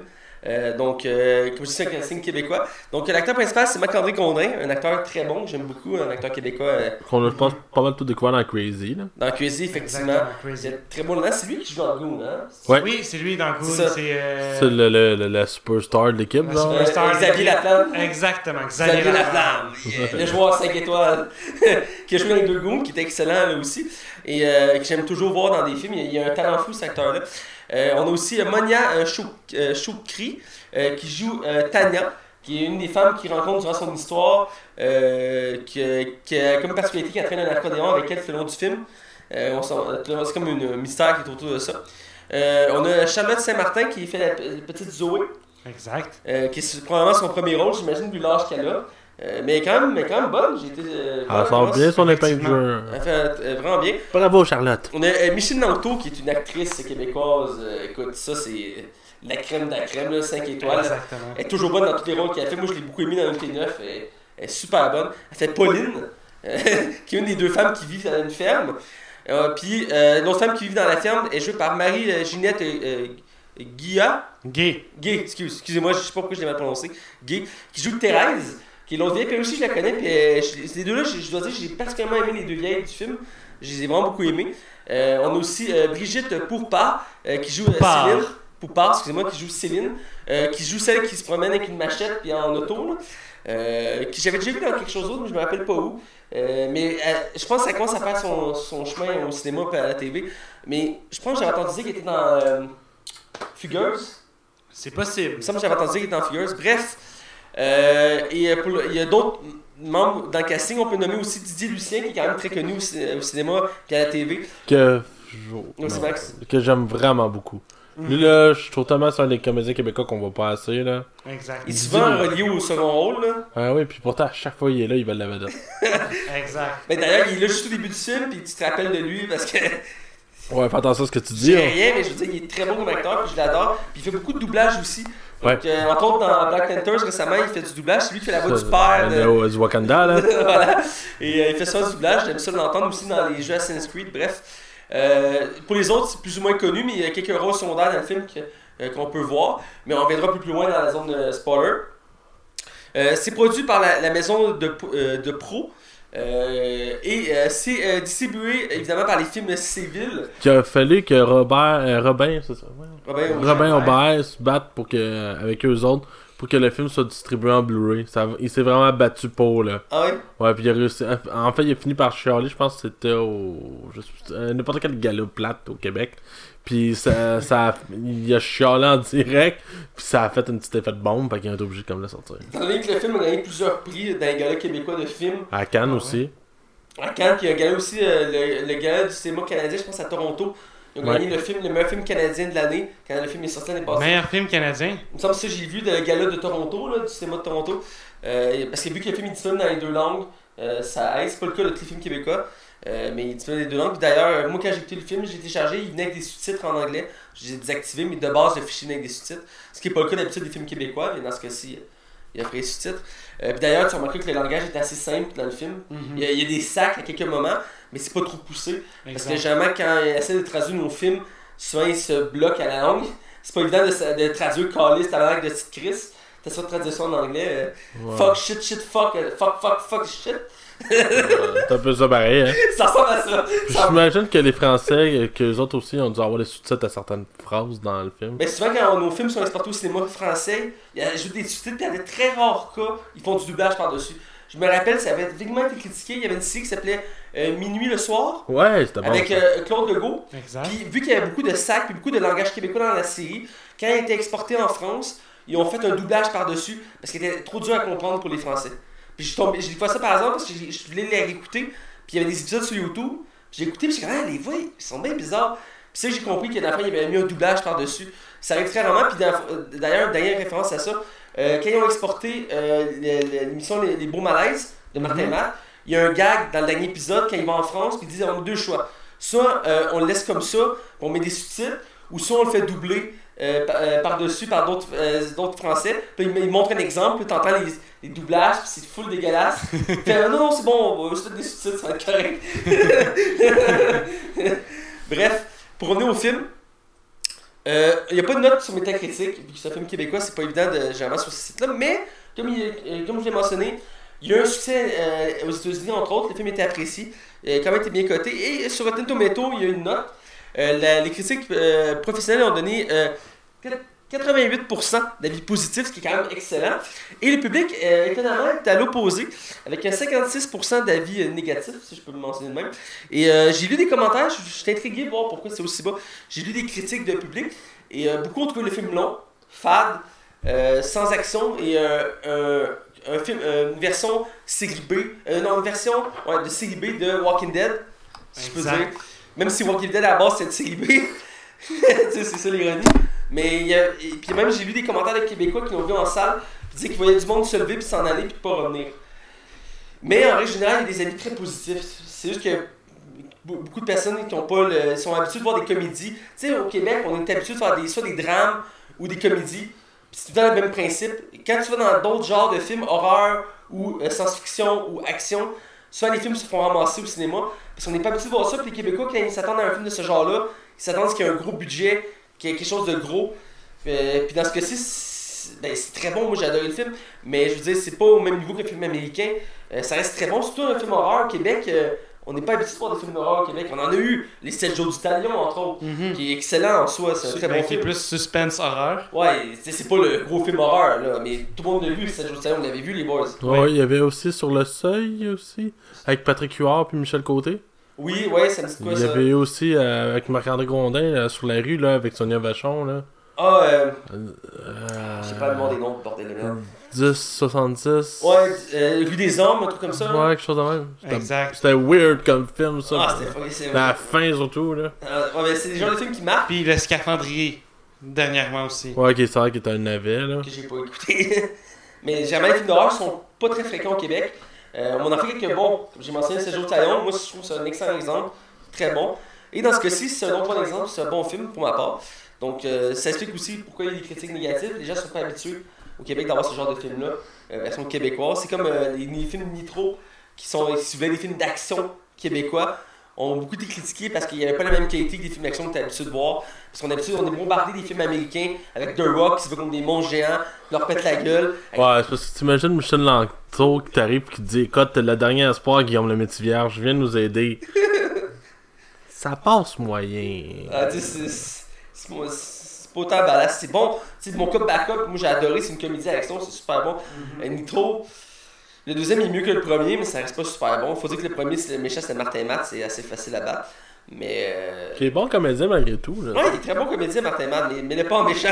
non, c'est ça, c'était bizarre comme premier rôle. Bref, pour revenir au film, euh, il n'y a pas de budget ni de box-office disponible. J'ai vraiment cherché, écoute, j'ai fait comme 4-5 sites, j'ai pas trouvé le box-office euh, québécois malheureusement. Puis le budget non plus. euh, Peut-être ça se trouve là. Mais euh, avec le temps qu'on avait, j'ai pas, j'ai pas réussi à le trouver là. C'est pas grave, c'est pas grave. Euh, donc, euh, on va aller avec euh, le. En fait, je vais mettre un, une mise en contexte. Le film, ça raconte quoi? Mais c'est un monde québécois où, que dans le fond, il y a, y a une évasion de zombies depuis un certain temps déjà. Et on se passe dans. Dans le fond, c'est pas apocalyptique dans la mesure que l'élément a déjà eu lieu, puis les gens essaient de survivre. On suit différents groupes de personnes qui essaient de survivre en se promenant à travers la forêt. Sont- sont- on voit qu'ils sont en- dans le nord du Québec, À travers un village euh, Un nord village- québécois. dans le nord du, Qué- du Québec, parce qu'ils parlent à un moment donné de- d'une zone minière, tout ça. Donc c'est dans le nord du Québec. Ils essaient de survivre, ils croisent d'autres personnes, ils cherchent un moyen de, tu de vivre. Quoi que ça pourrait être dans le sud, parce que si tu vas dans la région euh, sud de, de Montréal, t'as Thetford Mines où il y a des mines. Euh, bref, c'est en banlieue, c'est pas en ville, c'est comme en, en région rurale. Forêt, il y a de la forêt. Forêt puis ru- rurale. Bref, Ça, ça- vous savez pas où ça a été filmé, hein? euh, J'ai pas regardé. je l'avais regardé, pas- mais j'ai oublié le nom. Mais ils disent dans le, où c'était euh, tourné. Euh, mais euh, c'est- bref, c'est ça. Et dans le fond, ces gens qui essaient de survivre, c'est un peu dans le style, comme je mentionnais tantôt, un peu Walking Dead. On suit des groupes de gens qui essaient de survivre. Et euh, le film a une particularité aussi, il n'y a pas beaucoup de dialogue. C'est beaucoup joué sur la musique, sur, le- sur les effets de caméra. L'ambiance. Et l'ambiance, c'est les, visages, les, les regards. Donc, euh, c'est une, très, une particularité pour ça. Donc, euh, voilà. Euh, on va avec les acteurs. Mhm. Euh, on fait un petit tour d'horizon. On, on fera pas tous les acteurs parce qu'il y en a beaucoup qui sont dans le casting. Mais on va commencer avec la, la tête d'affiche qui est Marc-André Gondin. Euh, on va faire un tour d'horizon. Je pensais que notre invité, Hugo? Ben, je trouvais qu'il a, a très bien joué. Par contre, c'est peut- peut-être pas son meilleur rôle euh, si on le compare à Crazy ou à. Marc-André Laflamme dans Goon. C'est Xavier Euh, Laflamme, ça. Xavier Laflamme? Me semble. Xavier Laflamme, c'est vrai, j'ai dit Marc-André Laflamme, c'est Xavier Laflamme. Euh, je trouve pas que ce soit, ce soit son meilleur rôle à vie. Euh, donc, euh, par contre, il a quand même bien joué, il l'a quand même bien porté sur ses épaules. Good, good. Max? Euh, Marc-André Gondin, c'est un acteur. Écoute, je suis pas un grand fan du cinéma québécois, je t'arrête pas de me le reprocher aussi, mais je suis capable d'admettre Shame. qu'il y a un acteur qui a vraiment beaucoup de talent, puis Marc-André Gondin en fait partie, il est vraiment, vraiment excellent. Là-dessus, je suis d'accord. Euh, genre, tout ce qu'il fait, surtout dans Crazy, faut dire que Crazy, c'est comme Ah, l'apogée de ce qu'il est. Là. Euh, mais même quand il joue dans Goon, il vraiment il, il dégage un aura vraiment cool. Puis je trouvais ça spécial de le voir un peu comme un gars qui tripe sa science-fiction, qui aime ça compter des blagues, casse pas le temps. Puis qui est comme vraiment comme digne d'un gars qui a un pick-up là, tu sais. Pas un gars de construction, mais juste un gars qui a un pick-up qui vit en région. Puis je me disais, comment il peut jouer ça? Puis tu y crois tellement, je le trouve particulièrement touchant dans son pathétisme, mais en même temps, tu sais, un pathétique, mais pas quand, quand on est triste, plus que euh, dérisoire. Euh, je trouve vraiment que là-dedans, il est excellent. De- du point A au point B. Il porte vraiment le film sur ses épaules. Puis tu sais, il est juste entouré de femmes là-dedans, là, quasiment. Là. Puis il, il est vraiment excellent. Là. Euh, moi, j'ai un acteur que j'aime beaucoup, on l'a déjà mentionné, je ne connais pas ces, les- ces arguments-là, mais dans Crazy puis dans Goon, il est très bon. Euh, c'est un, des rares acteurs québécois qui a, qui a- pu percer aux États-Unis. C'est pas le cas de tous les acteurs québécois. Euh, c'est un peu comme les acteurs français, de temps en temps, qui percent aux États-Unis. On est chanceux d'en quelques-uns, dont lui. Euh, je connais pas tous les films qu'il a fait. Je sais qu'il a une bonne carrière quand même. Euh, c'est un acteur tu sais, qui c'est une valeur sûre. là. Puis dans le film, on le voit, il est bon, euh, il est surprenant. Euh, puis il n'y a pas besoin de beaucoup parler. Dans un sens, il me faisait penser un peu à Tom Hardy, euh, qui est reconnu pour ses jeux de visage. Euh, il n'y a pas besoin de parler pour qu'on sache ce qu'il ressent. C'est la même chose là, même si euh, il va emmener une touche d'humour en, en disant des gags qui à la base sont pas nécessairement drôles, mais vu le contexte, ils sont drôles parce que C'est lourd. c'est lourd, c'est ça. Mhm. Puis souvent des jokes sur le docteur, puis tu sais, la façon qu'elle a dit, c'est comme banal. C'est un gars qui va chez le docteur, il dit Monsieur, euh, quand je touche mon ventre, j'ai mal au ventre. Quand je touche mon cou, j'ai mal au cou. Quand je touche mon nez, j'ai mal à mon nez. Monsieur, qu'est-ce que j'ai? Ben, je sais ce que vous avez. euh, vous avez, vous avez le, doigt cassé. T'as pas le bras? Le- Non, c'est le doigt cassé, C'est le doigt cassé. Ah oui, ok, ça, c'est Mais écoute, il marmonne, hein. Ah, il touche le cœur. J'ai mal, ça me fait mal. Mais je touche mon cou, ça me fait encore plus mal. Je vais- Docteur, qu'est-ce que j'ai? Mais il marmonne un peu quand même, là. fait Ouais. que- Mais il fait des petits gags comme ça, puis je trouve que ça donne une petite touche d'humour appréciée dans le film. Mais c'est le seul, il essaie d'apporter une touche d'humour, mais ça ne marche pas. Tandis que Didier Lucien, c'est comme. Il va te dire une joke, puis tu vas la rire pareil. Puis, mais par contre, si, si je peux en parler de Didier Lucien, on dirait que c'est. Ils l'ont mis là juste pour. Ah, on va mettre une touche d'humour. Mais on dirait que cette touche d'humour-là est un peu trop pour un film dramatique ou une comédie d'horreur dramatique. Ben, je pense que c'est une façon d'amener ça un, peu, un côté plus léger. J'aimerais dire un peu plus loin, mais il y a un acteur qu'on n'a pas nommé qui est Martin Héroux, que je mentionnais, mais c'est lui aussi, amène- c'est lui qui amène une grosse partie d'humour dans le film parce que Ah, avec ça. C'est lui qui est déguisé en, en. en- en soldat, là, Ouais. c'est de Ah, lui! Le tabac. Ah oui, ben oui! Le tabac. À cette instance, ça me fait penser à Bill Murray euh, dans euh, Zombieland, mais on reviendra là-dessus. Mais euh, bref, Martin Gondin, excellent euh, dans le film. Euh, puis euh, vraiment, pour- il dit peu de choses, mais on le sent dans son émotion. Donc j'ai vraiment apprécié. Euh, on va aller avec Monia euh, Chokri, qui est l'actrice, je pense, principale du film, euh, vu qu'elle suit du début à la fin quasiment, euh, qui joue Tania. Euh, je vais aller cette fois-ci avec Max? Euh, moi, je la connaissais pas. Je l'avais jamais vu avant. Je, je- Sa face me, me revenait pas dans le sens que j'ai jamais vu dans n'importe quoi d'autre. Euh, je la trouve vraiment bonne. Son personnage est comme vraiment ancré dans la réalité. Ses réactions sont logiques. Ses... Sa façon d'interpréter les choses sont logiques. Tu sais, quand elle amène, elle pète une coche, mais ça fait sens dans la situation où elle est. Puis ça amène un bon gag après, là, mais en tout cas, je- on y reviendra. Euh, pour vrai, je trouve vraiment qu'elle était solide là-dedans aussi. Là. Puis, euh, tu sais, euh, d'un côté, elle- elle gosse aussi. Ouais. Elle, elle peut être chiante, genre, moi être pogné avec cette fille-là en apocalypse, elle me ferait chier, là. J'aurais pas de patience, là. Fait que si elle était là, puis. Ouais, Bref, euh, je vous laisse y aller. Hugo? Ben moi, euh, il me semble son nom me disait quelque chose. Euh, pour ce qui est du côté de son personnage, on se demande comment elle a fait pour atterrir dans ce village-là. Euh, Ben, il l'explique dans le film. il explique comme quoi elle allait à un chalet de son oncle, Son son père. grand-père, d'un membre de sa famille, Elle s'est fait mordre par un chien, elle s'est fait là. par un chien. Puis on dirait que, que le personnage est un peu de trop, mais en même temps qu'il y a de rapport dans, dans l'histoire, qui, qui- qui apporte de quoi dans l'histoire. Mais euh, voilà, c'est Ben, bien interprété là. Je connaissais pas l'actrice, encore une fois. Peut-être c'est parce que j'ai des lacunes en matière de cinéma euh, québécois. Mais euh, j'ai aimé l'actrice. Euh, j'ai senti ses émotions, sa rage, sa colère, sa tristesse, sa peur. J'ai beaucoup aimé ça. Oui, des- fois j'ai eu un peu l'impression qu'elle était un peu énervante par moments dans le film, mais j'ai apprécié sa présence. Elle a un côté. C'est un des rares personnages qui a un développement un peu émotionnel. Euh, parce qu'elle crée un attachement un peu avec le personnage principal, même si c'est pas très développé. Et le personnage de Zoé aussi. Le personnage joué aussi. Je suis content qu'il soit pas tombé dans la romance non plus. Non, c'est ça. Je, je m'attendais que c'était tombé en romance, finalement, pas vraiment. Mais il y a une chimie entre les deux personnages. Voilà. Euh, Dans la forêt, tu peux voir qu'il aurait pu se passer quelque chose, mais ça s'est arrêté là. Ouais. Et donc j'ai apprécié euh, ce personnage, puis j'ai aimé le, le fait qu'il laisse comme un mystère parce qu'elle transporte toujours avec elle un accordéon. Puis tu sais pas trop pourquoi, puis C'est jamais dit. c'est jamais dit pourquoi. C'est jamais dit pourquoi, et même à la fin, c'est- ça n'a jamais été mentionné pourquoi l'accordéon. Il, doit y avoir quelque chose. euh, probablement. Il doit y avoir des moyens de faire des réflexions sur internet, là tu peux aller voir, il doit y avoir quelque chose. Ben, ça puis les chaises, là, faut Mais en même temps, euh, à la fin, ils sont dans une mine, Faut- puis elle sort, faut avec elle. Ah. sort avec son accordéon, puis elle se met à jouer de la musique. Pour Ok, arrête là, arrête là, arrête là. Hugo. Hugo, asti que t'es. Hugo! Hugo, il me regarde comme ben là, je le dire. Non, attends. Euh, je me demande par où continuer, euh, parce qu'il y a beaucoup d'actrices aussi à mentionner. On peut aller juste avec ça. Ok. T'es d'accord, Hugo? De... On parle pas des autres acteurs, on va en parler dans une spoiler. Oui, parfait. Parce qu'elle est tellement à mentionner. Euh, donc, on va avec la critique générale du film. Vas-y en premier. Merci Max de me laisser la parole. Euh, c'est un film que j'ai apprécié. Euh, J'étais surpris un film d'horreur zombie euh, version québécoise, c'est pas commun. Euh, C'était très osé de la part de, de, Robin euh, Aubert, reconnu pour des trucs plus légers d'habitude. Euh, c'était- il faisait des comédies, tu à faire. Bref, j'ai adoré. J'ai adoré son style. Le film laisse beaucoup de mystère. Ça commence à milieu d'une histoire, puis ça finit pas à une fin d'histoire. C'est comme coupé d'une façon que il y a tellement de flou autour, mais en même temps, ça se prend, ça se prend bien. Pour avoir un début, puis une autre fin, puis. euh, Tu sais, tu peux acheter un bout, tu peux mettre une préquelle puis une suite, puis ça, ça ferait un rond, ça, ça compléterait l'ensemble. Il a juste pris un bout d'histoire, il l'a mis là, il fait regarder, vous l'avez vu, parfait, on l'enlève. Euh, c'est bien amené, il y a beaucoup de mystères, des fois c'est un petit peu frustrant à certains moments. Euh, tous les acteurs sont bien choisis, ils font un excellent rôle. Euh, J'en reviendrai plus tard sur Martin Roux, qui m'a particulièrement marqué. Euh, mais j'ai aimé tous les acteurs dans le film. Euh, je dirais que l'introduction était un peu.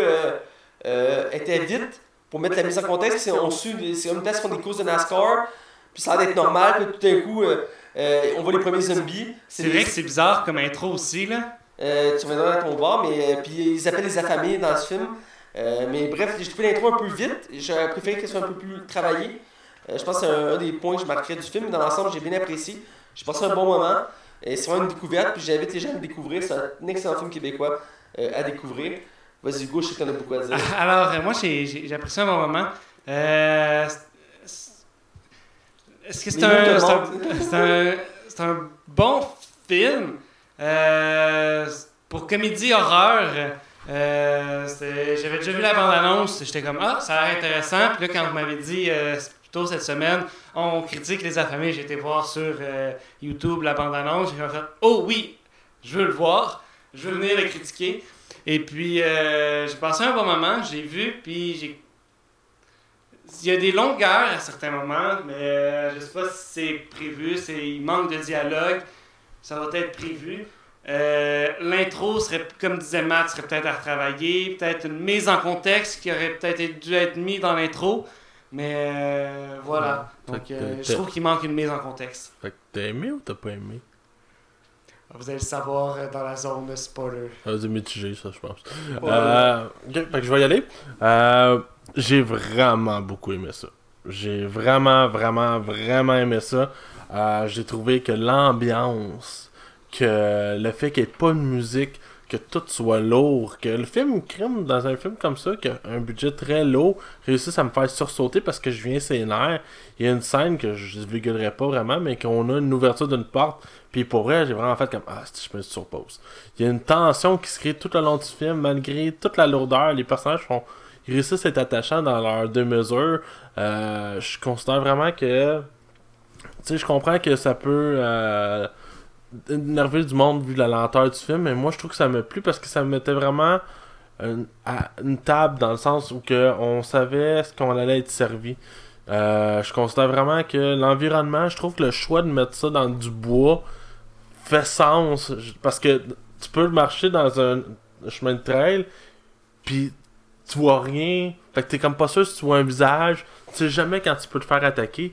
Puis juste comment les, zombies là-dedans sont amenés je trouve sont amenés d'une façon qui réussissent à être sans avoir nécessairement besoin de montrer du sang. Genre euh, juste quand tu vois une mère qui tient la main de sa fille c'est quasiment plus effrayant que euh, zombie qui court après puis pour vrai, euh, sur plein d'aspects, je trouve que ce film-là euh, joue vraiment bien. Puis dernière chose, puis après ça on ira dans la zone non spoilers. La zone spoiler. Euh, excuse-moi, spoilers. Euh, je considère vraiment qu'il y a de l'amour en arrière de ce film-là. Ça fait du bien d'avoir un film de genre au Québec. On en manque cruellement. Puis, je- écoute, euh, s'il fait une suite, je vais, je vais aller le voir au cinéma. Euh, fait que, ouais, c'est ça. Parfait, mais dans ce cas-ci, on va dans la zone de spoiler. Attention, vous rentrez dans la zone spoiler. Attention, vous rentrez dans la zone spoiler. Nous sommes dans la zone spoiler. Et là, on parle du film Les Affamés, ou comme euh, Max aime le dire, de Ravenous, Ouais. qui est un titre anglophone, car ce film est international. Et Hugo euh, approuve euh, avec un like. Euh, non, non, non, non, non. Non. Je Non, reste neutre là-dessus. Ouais, Matt, non. Ça, ça va être harcèle pour que je mette des titres en anglais. Ouais, mais en tout cas, on repartira pas le débat. Bref, on va être du film. Moi, je vais commencer en parlant de Martin Héroux, euh, que je trouve vraiment particulier dans le film. C'est lui qui fait de Mers. euh, De Mers, ah, le militaire qui, militaire. Moi, il m'a marqué. puis- qui, est- qui, est- qui est jamais parti, mais qui revient tout le temps. Ouais, c'est ça. Puis il est toujours en train de marcher sur le bord de la route avec son équipement militaire. Bref. Ben, je pensais au début vraiment que c'était un gars qui revenait de la rue puis qui était juste pas au courant. Ouais, c'est ça. Exactement. Parce que la première fois qu'on le voit, son camion, ils sont arrêtés sur le bord de la route pour jaser. Puis il arrive genre, BOUM! Puis! Puis à chaque fois que tu le vois, il te fait faire le saut. Moi, je fais Ben le oui. saut à chaque fois, parce qu'il est toujours bien placé. Puis il dit, euh, il commence à jaser comme si la vie, comme si c'était normal. Puis ils font, qu'est-ce que tu fais là? Bon, on jase, ça fait parfait. Il dit, euh, ben moi, si je retourne à mon, chez nous, il dit, ça a l'air bizarre autour de nous, je sais pas ce qui se passe. Puis il s'en va, puis là, la fille, regarde l'autre, elle dit, sais-tu qu'est-ce qui se passe? Il dit, non, il est parti, mais il est jamais, il est parti, mais il est jamais parti, puis il est jamais revenu, là. Il, il- il- il est parti, mais il revient tout le temps. Ouais, il est sans être jamais parti. C'est flou, puis tu le revois une autre fois plus loin dans la forêt. Il Ben, il, se- il se passe quelque chose de bizarre dans le rang 8. de- Ouais, dans le rang 8. Euh, y a-tu quelqu'un qui. Ah, finissez le- le- le- la règle Ouais. des trois puis. Tu sais, les bons rang 8, c'est bizarre. Puis la troisième fois qu'on le voit vers la fin du film, puis ça, ça m'a vraiment surpris. Ça m'a rappelé la scène de Bill Murray dans une vilaine. Ouais. C'est il arrive, il, refait, il est comme dans une roche, puis ils sont en train de traverser un champ, ils sont vraiment sous le stress. C'est sa fois s'il y a des zombies dans le champ. Puis il fait comme Hey! Puis là, la fille, ça préfère elle a un gun dans les mains. Elle fait juste tirer. Elle venait, elle venait d'apprendre à tirer du gun et, et elle est stressée. Donc, euh, du coup, quand elle se fait euh, surprendre, elle tire tout de suite sur le gars, one shot, et euh, ça tombait bien parce qu'il était euh, déjà comme infecté, si on peut dire. Donc, euh, c'est Ben, c'est vraiment drôle c'est comme pas clair pas clair sur le coup. Euh, mais c'est comme, mais qu'est-ce que t'as fait là? Le, bref, j'ai trouvé le personnage qui est vraiment. euh, Bizarre. bizarre, puis il je trouvais qu'il cadrait pas vraiment avec le film. On dirait qu'il était comme dans un autre monde, mais en même temps, il amenait une touche d'humour qui permettait de comme relaxer les tensions. Euh, puis la scène à la fin qui se fait tirer, j'étais vraiment surpris, mais je voulais le mentionner parce que je trouvais que c'est un des éléments marqués du film. On va revenir euh, à la base, on est au début du film. Exact. Euh, donc, Ben, moi j'ai une question. Il y en a peut-être un de vous deux qui a la réponse. Pourquoi il y a, il y a un pile du stock? J'ai pas compris. c'est une des choses qui reste dans le flou de l'histoire, tu comprends? C'est comme qu'il n'y a la- pas d'explication de La petite, à la fin aussi, quand elle part, il y a des objets d'enfants empilés. Donc, j'imagine qu'il y a un enfant quelque part qui a commencé à empiler des objets. Je sais pas pourquoi. Là, lui, sont, des chaises, mais. sont semi-intelligents les zombies aussi là-dedans Ouais, ils ont, ils ont des, ouais, ils ont des réflexes, puis euh, ouais, ils sont. Fait que vous avez aucune idée pourquoi ils Ça sont. fait partie de, de l'univers flou qui a été créé dans ce film-là. On sait pas d'où ils viennent, on sait pas ce qu'ils font, on sait pas comment les tuer, on sait pas comment ils se transforment. Parce qu'il dit au début, le personnage principal dit euh, on sait pas si en mourant, en se faisant mort, dans euh, whatever, ils sont, ils sont là. Fait que c'est un monde qui est déjà une base, puis il y a des mystères que peut-être qu'ils voulaient garder de même pour une suite ou juste pour laisser le mystère. Des fois, un film n'a pas besoin nécessairement d'explication pour être captivant. On se pose une question en ce moment, mais est-ce que ça nous a dérangé Non. Voilà. Au contraire, j'aimais ça, je trouvais que ça rajoutait une intrigue. Ça- tu te poses des questions, tu te dis, ok, mais pourquoi? Tu sais, des fois de moins. en- T'as pas besoin d'en montrer tant pour. Effectivement, et, euh, on voit plusieurs piles comme ça tout le long du film, c'est assez intriguant. Mais on va aller au début du film avec euh, le. Dans le fond, au début du film, il y a comme, on suit comme trois groupes séparés qui vont finir par se croiser. Euh, le premier, c'est les deux gars dans le pick-up, euh, qui est le personnage principal avec Didier Lucien, euh, qui roule puis se dit des blagues. En, euh, au début, il brûle des corps, puis après, il roule, puis il se dit des blagues de docteur. Puis, tu sais, les blagues sont pas nécessairement drôles, mais vu la, la situation, c'est. ça. Ça a l'air raide à se détendre, justement. Là. Mhm. Mais là, je parle beaucoup, mais je veux. Je veux vous- Ben, j'ai. euh, justement, j'ai aimé le gag que quand la fille a pété une coche, là, après qu'elle soit passée proche de se faire dessus, quand elle est allée. Je pense qu'elle Elle, elle est dans un champ. Pour elle, ses ses besoins, c'est ça. Puis qu'il y a un zombie qui a comme couru après. Qu'elle là, elle pète une coche, puis euh, je pense qu'elle dit Moi, je suis pas avec un asti de cave. Puis il y a Zoé, Zoé, Zoé, Zoé est correct. Ouais, toi, t'es pas là. Zoé est correct. Euh, L'autre, il essaie de faire des blagues, mais ça fonctionne pas. Euh, Zoé, elle, au moins, est correcte, mais elle parle pas. Elle est mystérieuse. Au moins, Elle est toi, t'es mystérieuse. mystérieuse. Ah, ouais, t'es t'es mystérieux. mystérieux. J'ai trouvé bonne, j'ai trouvé bonne. Mais, euh, mais j'ai vraiment aimé l'intro, là, justement, avec Didier Lucien, là, qui, là, avec son gun, puis ce qui était épais là-dedans. là. Dans le sens, t'as le goût de le voir encore plus, le personnage, puis t'es comme Non, non, non, vas-y. La scène est longue, c'est Tu sais- comme arrête-toi là. Ok. Là, il débarque avec son gars, il fait Qu'est-ce que tu fais? Il fait Puis il avance pour s'avancer à la fait Mais qu'est-ce que tu fais? Puis il avance à la il est comme Mais non Vas-y pas, Anne. Mais quel move de cave, dans le fond! Tout ça pour un enfant qui est accroché dans. Mais début, c'est dans un arbre? il reconnaît la femme puis la La fille? femme puis la fille. Ah, c'est. euh, c'est c'est ta- elle. va pas bien, nous autres, telle aujourd'hui. personne, c'est la fille de telle personne. Elle, était à l'école avec mon petit gars. Là, t'es comme, mais oui, bien sûr, descends de l'auto, va les voir, tu vas te faire mordre, c'est sûr. Tu le vois venir à 100 000 En même temps, c'était pour montrer que l'univers des zombies était incompris dans, cette place, dans cet univers-là parce qu'ils ne savent pas comment réagir envers les zombies. Tu sais, il y en a qui croient encore qu'il y a un espoir, lui il croit qu'il y a encore un espoir. Ah, peut-être. Il veut s'approcher d'eux pour essayer de voir, tu sais. Mais j'ai trouvé ça plate qu'il meurt aussi rapidement, mais en même temps, c'était pour mettre la base du film. que Tu sais, dans la bande-annonce, j'avais l'impression que lui, il, il allait pas rester juste 10 minutes, qu'il restait au moins euh, 45 minutes dans le film. Moi, je le voyais comme une base dans la mesure qui montrait que n'importe quel personnage pouvait mourir. là. Ouais. C'était un peu le concept parce qu'il avait l'air d'être important, mais rapidement, comme fuck, il est mort.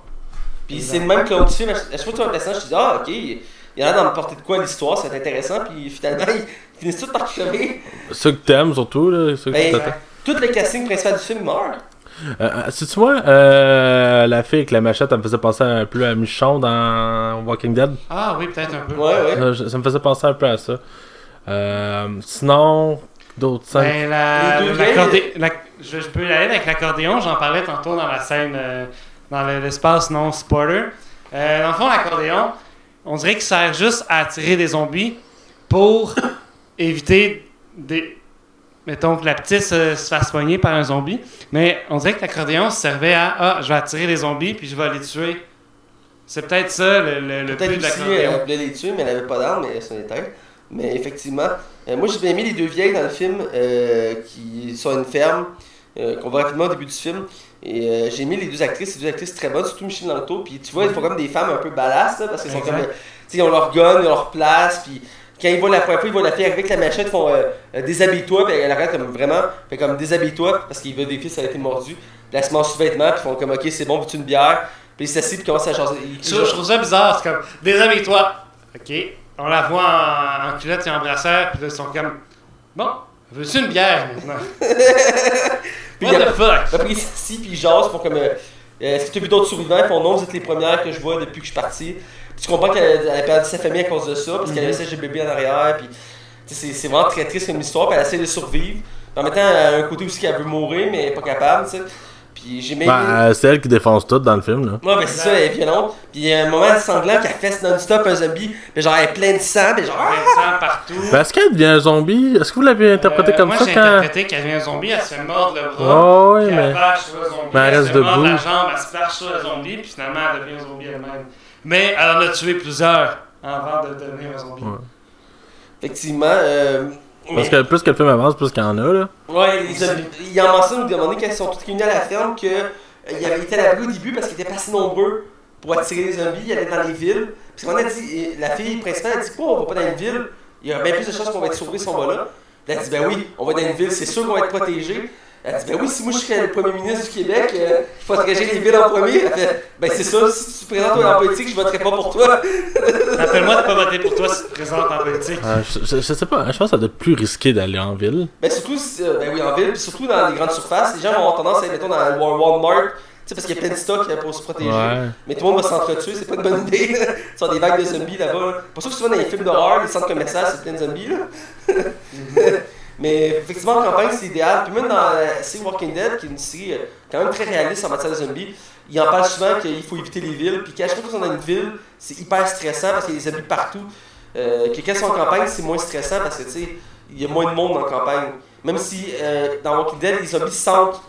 ils ont un meilleur aura, plus ou moins. Fait qu'ils sentent quand il y a bien du monde condensé, ils se sentent plus. Exact, puis on dirait que ils sentent quand c'est le temps d'émigrer aussi. Ouais, de se déplacer, ouais. De se déplacer. déplacent par vague à un moment donné, ouais. Euh, mais revenir au film, euh, effectivement, tu mentionnais tantôt qu'il y a quelques longueurs, effectivement, mais je pense que c'est venu un peu dans le style du film. Parce qu'il faut le mentionner encore, le film, il n'y a pas beaucoup de dialogue. Euh, il y a beaucoup, beaucoup, beaucoup de scènes de silence avec un son, vraiment comme euh, tu sais, des sons d'ambiance vraiment lourds, puis des regards, puis des, des scènes vraiment. moi, j'ai adoré ça, c'est vraiment surprenant comme film pour un film québécois. Puis, je veux dire, même, les sc- scènes de dialogue, euh, qui sont pas très com- comme je disais, très grosses. Je veux dire, il y a un peu de dialogue, mais c'est juste pour dire, regarde, il y a une histoire, mais en même temps, tu sais, c'est pas super important. On veut juste. Ah, parce qu'on connaît pas le passé des personnages. Non, quelques ouais, petits c'est éléments C'est par des brèches, ouais, ça. Tu sais, on sait qu'une des deux vieilles, c'était la mère de Didier Lucien. Exact. Euh, Ou la mère adoptive. La mère Didier. Mais et puis le pire, c'est qu'ils le disent pas réellement. Genre, c'est des, po- c'est des cadres sur le mur. Ouais, puis elle, elle est assise, est comme triste, elle dit. euh, puis à un moment donné, on est, oh, elle est pas surprise parce que tout le monde meurt, puis. Tu sais, euh, mais c'est plus ou moins mentionné, mais il n'y a, pas beaucoup de background. C'est très en surface, puis ça fait l'ambiance du film. Ça nous intrigue beaucoup, mais en même temps, on vit avec. Puis je trouve ça vraiment bien. Euh, surtout que la fin, euh, on se dit tranquillement vers là. Ben, comment vous avez trouvé le jeune plus vieux? Ah oui, ben. euh, J'ai aimé le jeune parce que. D'habitude, dans les films de zombies, on voit juste des adultes qui Mhm. survivent. On n'a pas l'impression que les enfants survivent. Dans ce film-là, voir un enfant, dès le début, il n'hésite pas à tuer un membre de sa famille. Puis on... Exactement, mais ça, on, on- on le voit vers la fin, hein, dans un Ouais, flashback. mais au début, il, comme, il demande des cadavres, puis il s'en va, puis il a toujours son gun dans les mains, puis tu vois, il est silencieux, puis il est impassif. Tu vois, tu vois, Il n'y a pas d'émotion, il est tout le temps comme. Il est neutre. Tu vois que comme il a pris la dure, parce qu'il est pas très vieux, il est peut-être quoi, 10 13, ans. 10 ans, 12 ans. Ah, ouais. Puis, puis tu Ah, vois je qu'il- dirais 15. Non, on passe pas 15. Il, début ado, début ado. Mais tu vois dans son visage qu'il était comme il a vécu. là. Il vient de vécu- vivre de quoi qui, qui a changé sa vie. Puis tu vois, il se prend avec son âme, puis il croise le vieux. Puis les deux s'entendent bien. Puis le vieux, même le vieux, c'est très triste parce qu'il vient, de se faire chasser par sa famille. Ils sont des zombies. Il a été dessus devant lui en plus après. Ouais, là. ouais, c'est ça. Puis euh, il, il- tu vois qu'il souffle lui aussi. Puis même lui, tu as l'impression aussi qu'il est en train de devenir un zombie. Parce qu'il a été, mo- il, il était mordu à la jambe. Ça prend du temps. Même chose pour la fille principale. Que dès le début, on a l'impression qu'elle, a été mo- euh, qu'elle va sortir zombie. Mais tout le long, elle dit que non, c'est un chien qui m'a mordu. Puis tout le monde a une méfiance envers elle. C'est sûr. Mais euh, ça ajoute un, un truc à la série. Tu vois qu'au film, que dans l'univers de zombies, les gens, oui, s'entraident. mais en même temps, se méfient. Ça se passe quoi déjà avec le jeune? Le, le jeune? Le jeune, il se mordre par le vieux. Ah oui, c'est ça. Ouais, parce ouais. qu'il il est dans la forêt, il cherche, puis le vieux s'est arrêté. Je pense qu'il avait mal à une jambe. Il s'est arrêté, puis là, il l'a retrouvé, puis je sais pas pourquoi il est dos à lui. puis il regarde au loin, puis il arrive en arrière, puis il mord, puis comme non! Puis là, t'as la fille à la machette qui arrive, qui tue le vieux, mais qui doit tuer le jeune aussi. Mais elle laisse le jeune finalement euh, là, là, parce qu'il me semble qu'elle le tue pas. Euh, je pense que c'est dans un autre. c'est- C'est- faut mentionner qu'il y a eu beaucoup de scènes de, qui tuent des zombies avec la caméra à se tasse. Ouais, c'est ça, c'est voulu. C'est c'est gore sans le montrer. Ça, ça nous laisse place à l'imagination, parce que comme ça, ça fait en sorte qu'on n'est pas obligé de vivre le gore, on n'est pas obligé de voir le sang éclater de partout. Exactement, mais ça, c'est comme euh, quand il doit tuer Didier Lucien aussi. Ouais. Euh, ben, C'est Marc-André Gondin se sent incapable. le- ben, en fait, le personnage de Marc-André Gondin se sent incapable de, de devoir l'achever. Fait qu'il demande à, à son ami le chasseur de faire ben, regarde, voici la, la hache. Là, tu le vois larger sur quelque chose. ouais, la seule fois que j'ai trouvé un peu niaiseux de cette scène-là, c'est tout de suite après le gars qui s'en va dans le bois. Puis qui est comme là pour aucune raison dans le bois, puis qui est caché, puis qui fait juste attendre, puis d'un coup il se fait pogner, genre. Ah, mais il était comme en train de surveiller le secteur, c'est l'impression que j'ai eue. Ouais, mais il était comme ses nerfs, puis t'es Ouais. comme, voyons, qu'est-ce que tu faisais dans le bois? Tu sais, je m'attendais, cette scène-là, justement, je l'attendais. Il regarde en ligne à gauche. En fait, à droite, à sa droite, tu vois rien. Là, tu le vois se tourner sa tête vers la gauche, la caméra se tourne vers la gauche. Il n'y a rien. Je m'attendais à. Quand il allait tourner à droite, il allait avoir quelque chose. Mais non, il fait ça deux, trois fois Ouais. avant de se faire pogner par quelque chose. C'était. Ouais. C'est comme, euh, il va se passer quelque chose là. Mais tu sais, c'est typique des films de zombies, il y a beaucoup de morts euh, un peu injustifiées ou clichés. Ici, il y en a quelques-unes. Euh, même si c'est quand même des morts logiques, là, je veux dire, Marc-André Gondin qui se sacrifie pour sauver la petite fille et la, la femme. J'ai apprécié qu'il laisse son gun à la fin. Ouais. Même si finalement elle a le switch avec l'accordéon, là. Ah, ben, sûrement que c'est trop lourd, je sais pas. Mais effectivement, puis après, la fille, elle décide de se sacrifier en attirant les zombies. Ouais, puis on la voit pas mourir, là. Non. Non. Euh, en Mais- fait, Elle, elle va regarder le post-crédit, là, non? ouais, c'est ça. J'ai, je savais pas qu'il y avait une scène pas générique. Je l'ai su parce que j'ai laissé le générique rouler, puis je checkais mon set, puis donné, Moi aussi, même chose. Puis à un moment donné, il arrive à la fin, puis il y a une musique qui commence à embarquer, je suis comme ok. Je regarde, puis tu vois Marc-André Gondin, puis la fille qui sont debout, en zombie, devant une, une pile de chaises, Ouais. puis ça zoome vers eux tranquillement. Ça arrête. Pensez-vous qu'il pourrait y avoir une suite? Ben, c'est pas impossible. Ben, c'est pas impossible avec euh, le personnage de Patrick Yvon puis euh, la petite, là, Zoé. Seriez-vous dans? Je serais, je serais pas contre, l'univers est très intéressant, puis ça, ça pourrait faire plusieurs films. Puis d'ailleurs, j'ai lu beaucoup de critiques euh, qui disaient, professionnels qui disaient qu'ils voyaient le film comme une entrée de jeu, euh, parce qu'il y a beaucoup de choses laissées en suspens, même si l'univers est très bien comme il est, euh, il, peut, il pourrait plus s'exploiter dans d'autres films. Moi j'ai dit, on peut mettre une préquelle pour expliquer d'où sont arrivés, puis une suite pour conclure, puis Exact. t'aurais un univers complet. Mais juste ce film-là, c'est Ouais. t'es satisfait. Ça ça a pas été un gros hit au box-office, c'est ça qui arrive. Non, mais il a gagné Non. tous les prix de l'année qui est sorti. C'était le film de l'année au Québec, le film de l'année au Canada. Je serais même pas surpris que les Américains la jettent à un moment donné. Qu'il y a une version qui- qui- euh, américaine, je serais pas surpris parce que les rares films québécois qui se font parler d'eux aux États-Unis finissent toujours par une version américaine. Puis même, quand ça, c'est ça aussi une version française. Parce que souvent, quand ils sont entendus aux États-Unis, les Français l'ont entendu aussi. Mais je suis pas sûr, un film d'horreur euh, québécois qui se fasse euh, mettre en France. Ben, écoute. Ils l'ont fait avec plutôt Starbucks, ils l'ont fait avec Parents Flics. Ouais. Mais c'est plutôt rare de voir des, des films euh, T'as-tu déjà vu d'horreur Parents français. T'as-tu déjà vu le père en flic en, en France? Non. C'est comme plein que- d'acteurs québécois. Ah, C'est rempli, Rachid Badouri pis tout ça, genre. ben, souvent, quand ils font des versions françaises, je l'ai remarqué, j'ai pas vu celui-là, mais j'en ai vu quelques-uns, ils mettent des acteurs québécois à faire des références. Même dans les versions américaines, genre Starbucks, il y a des acteurs secondaires, c'est des acteurs québécois. Ouais. euh, qui, ont, qui ont pris parce que c'est les mêmes réalisateurs qui l'ont fait pour la version américaine, mais souvent c'est le cas. Ils reprennent des acteurs juste pour les clins d'œil ou juste pour représenter le- d'où ça vient. Je trouve ça bien. Mais ce film-là, je verrais bien une version américaine. Euh, française, je sais pas, mais ce serait pas impossible vu son succès. Comme je dis, il en parle sur Rotten Tomatoes, c'est pas rien. Là. Puis il y avait des critiques françaises, anglaises, puis espagnoles de ce film-là. Espagnol. Oui. Je sais pas s'il y a un doublage espagnol ou si c'est des sous-titres, mais il y, avait, il y avait des critiques espagnoles sur Rotten Tomatoes. Moi, il y a un YouTuber français que je suis qui s'appelle Lynn de Panda. Puis il a vraiment. dans- il est allé voir comme 4 films, je pense que c'était à Cannes, si je me trompe pas. Puis dans les 4 films, il a dit que c'était son préféré, puis que c'était un bijou, genre. euh, vraiment pas manquer si vous êtes. mais Parce que ce film-là reste quand même un film d'auteur, malgré tout. Ouais. Tu sais, c'est un- ça reste un film d'horreur, mais c'est un film d'auteur par la même occasion, genre. Fait qu'il y a vraiment, tu sais, c'est les silences, le drame qu'il y a en arrière. Il y a vraiment comme une touche euh, personnelle dans ce film-là, genre. Oui, c'est très profond. Fait que, euh, moi, je pense Ouais, Clément? tour. Ouais. Euh, petite mention, par contre, la, la- la petite fille, là, Zoé, ouais. Je sais pas si son premier rôle, mais ça doit, elle a fait une excellente performance. Exactement. J'ai impressionné, surtout à la fin, quand il y a quelques scènes qui est toute seule, puis elle se promène dans la forêt avec son gun, puis elle traverse plusieurs paysages, puis elle arrive sur le bord de la route, parce qu'elle s'est souvenue que c'est la route 113, il y a un gars qui se promène là. Euh, elle arrête là, puis tu vois la chose arriver, puis elle dit faut pas aller par là. Puis l'autre, il l'embarque, puis ils s'en vont, puis tu vois juste un zoom sur son regard à elle. J'ai vraiment aimé ce sacrifice, j'ai hâte de la revoir, j'ai j'ai vraiment aimé. Bref, on va avec la note. On va faire un petit tour d'horizon, je vais aller avec Hugo. Euh, moi, j'ai apprécié un bon moment. Euh, c'est sûr, il y a des J'ai apprécié longueurs. un bon moment. J'ai apprécié un bon moment. J'ai passé un bon moment. Hey boy.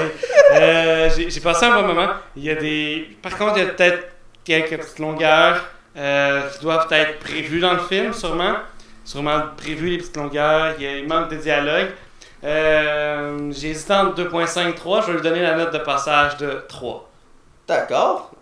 Max? Moi, je considère que c'est un, des meilleurs films québécois qu'on a eu depuis longtemps. Puis parce que c'est un film de genre, on essaie au moins de faire autre chose. On essaie de pas juste se limiter à faire euh, des drames. Euh, je trouve que c'est vraiment bien réalisé. Il y a de l'amour dans ce film-là. Les acteurs sont impeccables. Il y a de la- Le film a une identité propre entre le brouillard et la forêt. Euh, tout, tout est bien joué. Les zombies, on y croit. Le film réussit à faire peur. Il y a des vrais moments de tension. Pour vrai, euh, vu tout l'amour qui a été mis sur ce film-là, c'est pour ça que je justifie ma note. Je donne un 4 sur 5 sans hésiter.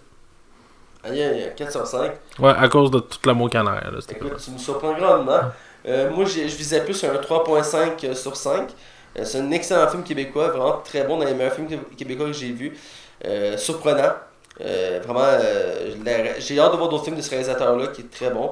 Euh, puis de le voir aussi dans d'autres rôles parce que c'est un très bon acteur aussi, un excellent acteur. Même toi, tu as réalisé que c'était lui qui faisait Théo euh, dans euh, Radio Enfer. T'as pas le Léo? Léo, excuse-moi, Léo. Je sais pas pourquoi j'ai dit Théo. Mais Léo, est, euh, écoute, c'est un acteur qui a un fort potentiel, puis un excellent réalisateur. Et on le voit dans ce film-là. Le casting 5 étoiles. Euh, j'ai aimé tous les acteurs qui ont été choisis, même s'il y en a qui étaient plus ou moins connus. Euh, dans l'ensemble, c'était très bien. Donc, il mérite amplement un 3.5 sur 5 pour tout et aussi le scénario. Le fait aussi qu'ils ont voulu jouer, au fait- jouer sur le scénario dans la mesure qu'il n'y a pas beaucoup de dialogue, c'est un pari risqué. Ouais. Il y a des films, des fois, ça passe pas. Exactement. Mais les longueurs m'ont pas paru, m'ont pas paru longues. C'est Non, bizarre à dire, hein. C'était pas très dérangeant comme longueur parce que l'ambiance embarquée, t'avais du son, t'avais des émotions, t'avais des regards, t'avais des beaux paysages qui montraient l'ambiance. Te- C'est quoi que ça dit euh, Tell me tell less et euh, show more? Justement, quand la, la, la, la, la, la mère qui, qui vient de tuer un zombie dans la rue, qui est dans son char, puis qui voit juste l'enfant à travers sa vitre dans, dans le petit village. Tu sais pas encore pourquoi qu'elle m'aime, mais elle voit l'enfant, puis ça la met dans tous ses états, genre. Ouais, ben ça en va. là. Puis y a rien qui le dit, là, tu sais. Mhm. T'en montres moins, euh, t'en dis moins, puis t'en montres plus. C'est ça, tu l'avais pas vu encore le CHGBB à ce moment-là. Non, non, c'est ça. Tout prend un sens en bout de Exact. ligne. Euh, c'est ça, c'est la profondeur du film. C'est pour ça, effectivement, mérite un 3.5 sur 5. Donc euh, voilà, c'était pour notre épisode. Vous pouvez me suivre moi, Mathieu Becquereau. Un long show, hein, quasiment 1h50, boys. On a repris nos anciennes habitudes. Vous pouvez me suivre moi sur Facebook. Vous pouvez suivre Max Saillon sur Facebook, Twitter, Badou et, et, euh, euh, Tinder. Euh, vous pouvez Tu l'as dit deux fois. Hein? Tu l'as dit Tinder deux fois. Twitter, Facebook, Tinder, Badou. Bref, excuse-moi. Je vais pas me tromper. Euh, on te suit sur Facebook. Et Oui. est-ce qu'il y a autre chose? C'est tout. Ah, donc C'est Badou et Tinder aussi. App aussi, hein, je crois. App. voilà. Et donc, euh, la Ligue c'est bon pour nous suivre sur Facebook, Twitter. Et euh, Matt, on te suit sur euh, Badoo, Tinder et. Euh, Zosk. contact sur Love, euh, sur Dites des sites partage, je l'avais été. Euh, mais euh, plus sur la Ligue des Cinévores sur Facebook, Twitter, Do You Look Good? YouTube, euh, RZO, DJ Pod, Canal Cinéma, euh, Balado Québec, euh, sur le la radio à la chaîne 109 CHI les samedis soirs dès 20h. L'épisode est mis en montage, donc il est un peu différent de ce que vous entendez en version standard. Et voilà, c'est déjà tout.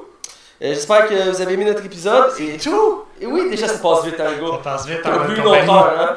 Eh bien, on fera ça la prochaine fois. Un épisode spécial de 3 heures juste pour toi. Et donc, euh, là-dessus, on vous dit restez à l'écoute et à la semaine prochaine. Uh, by myself.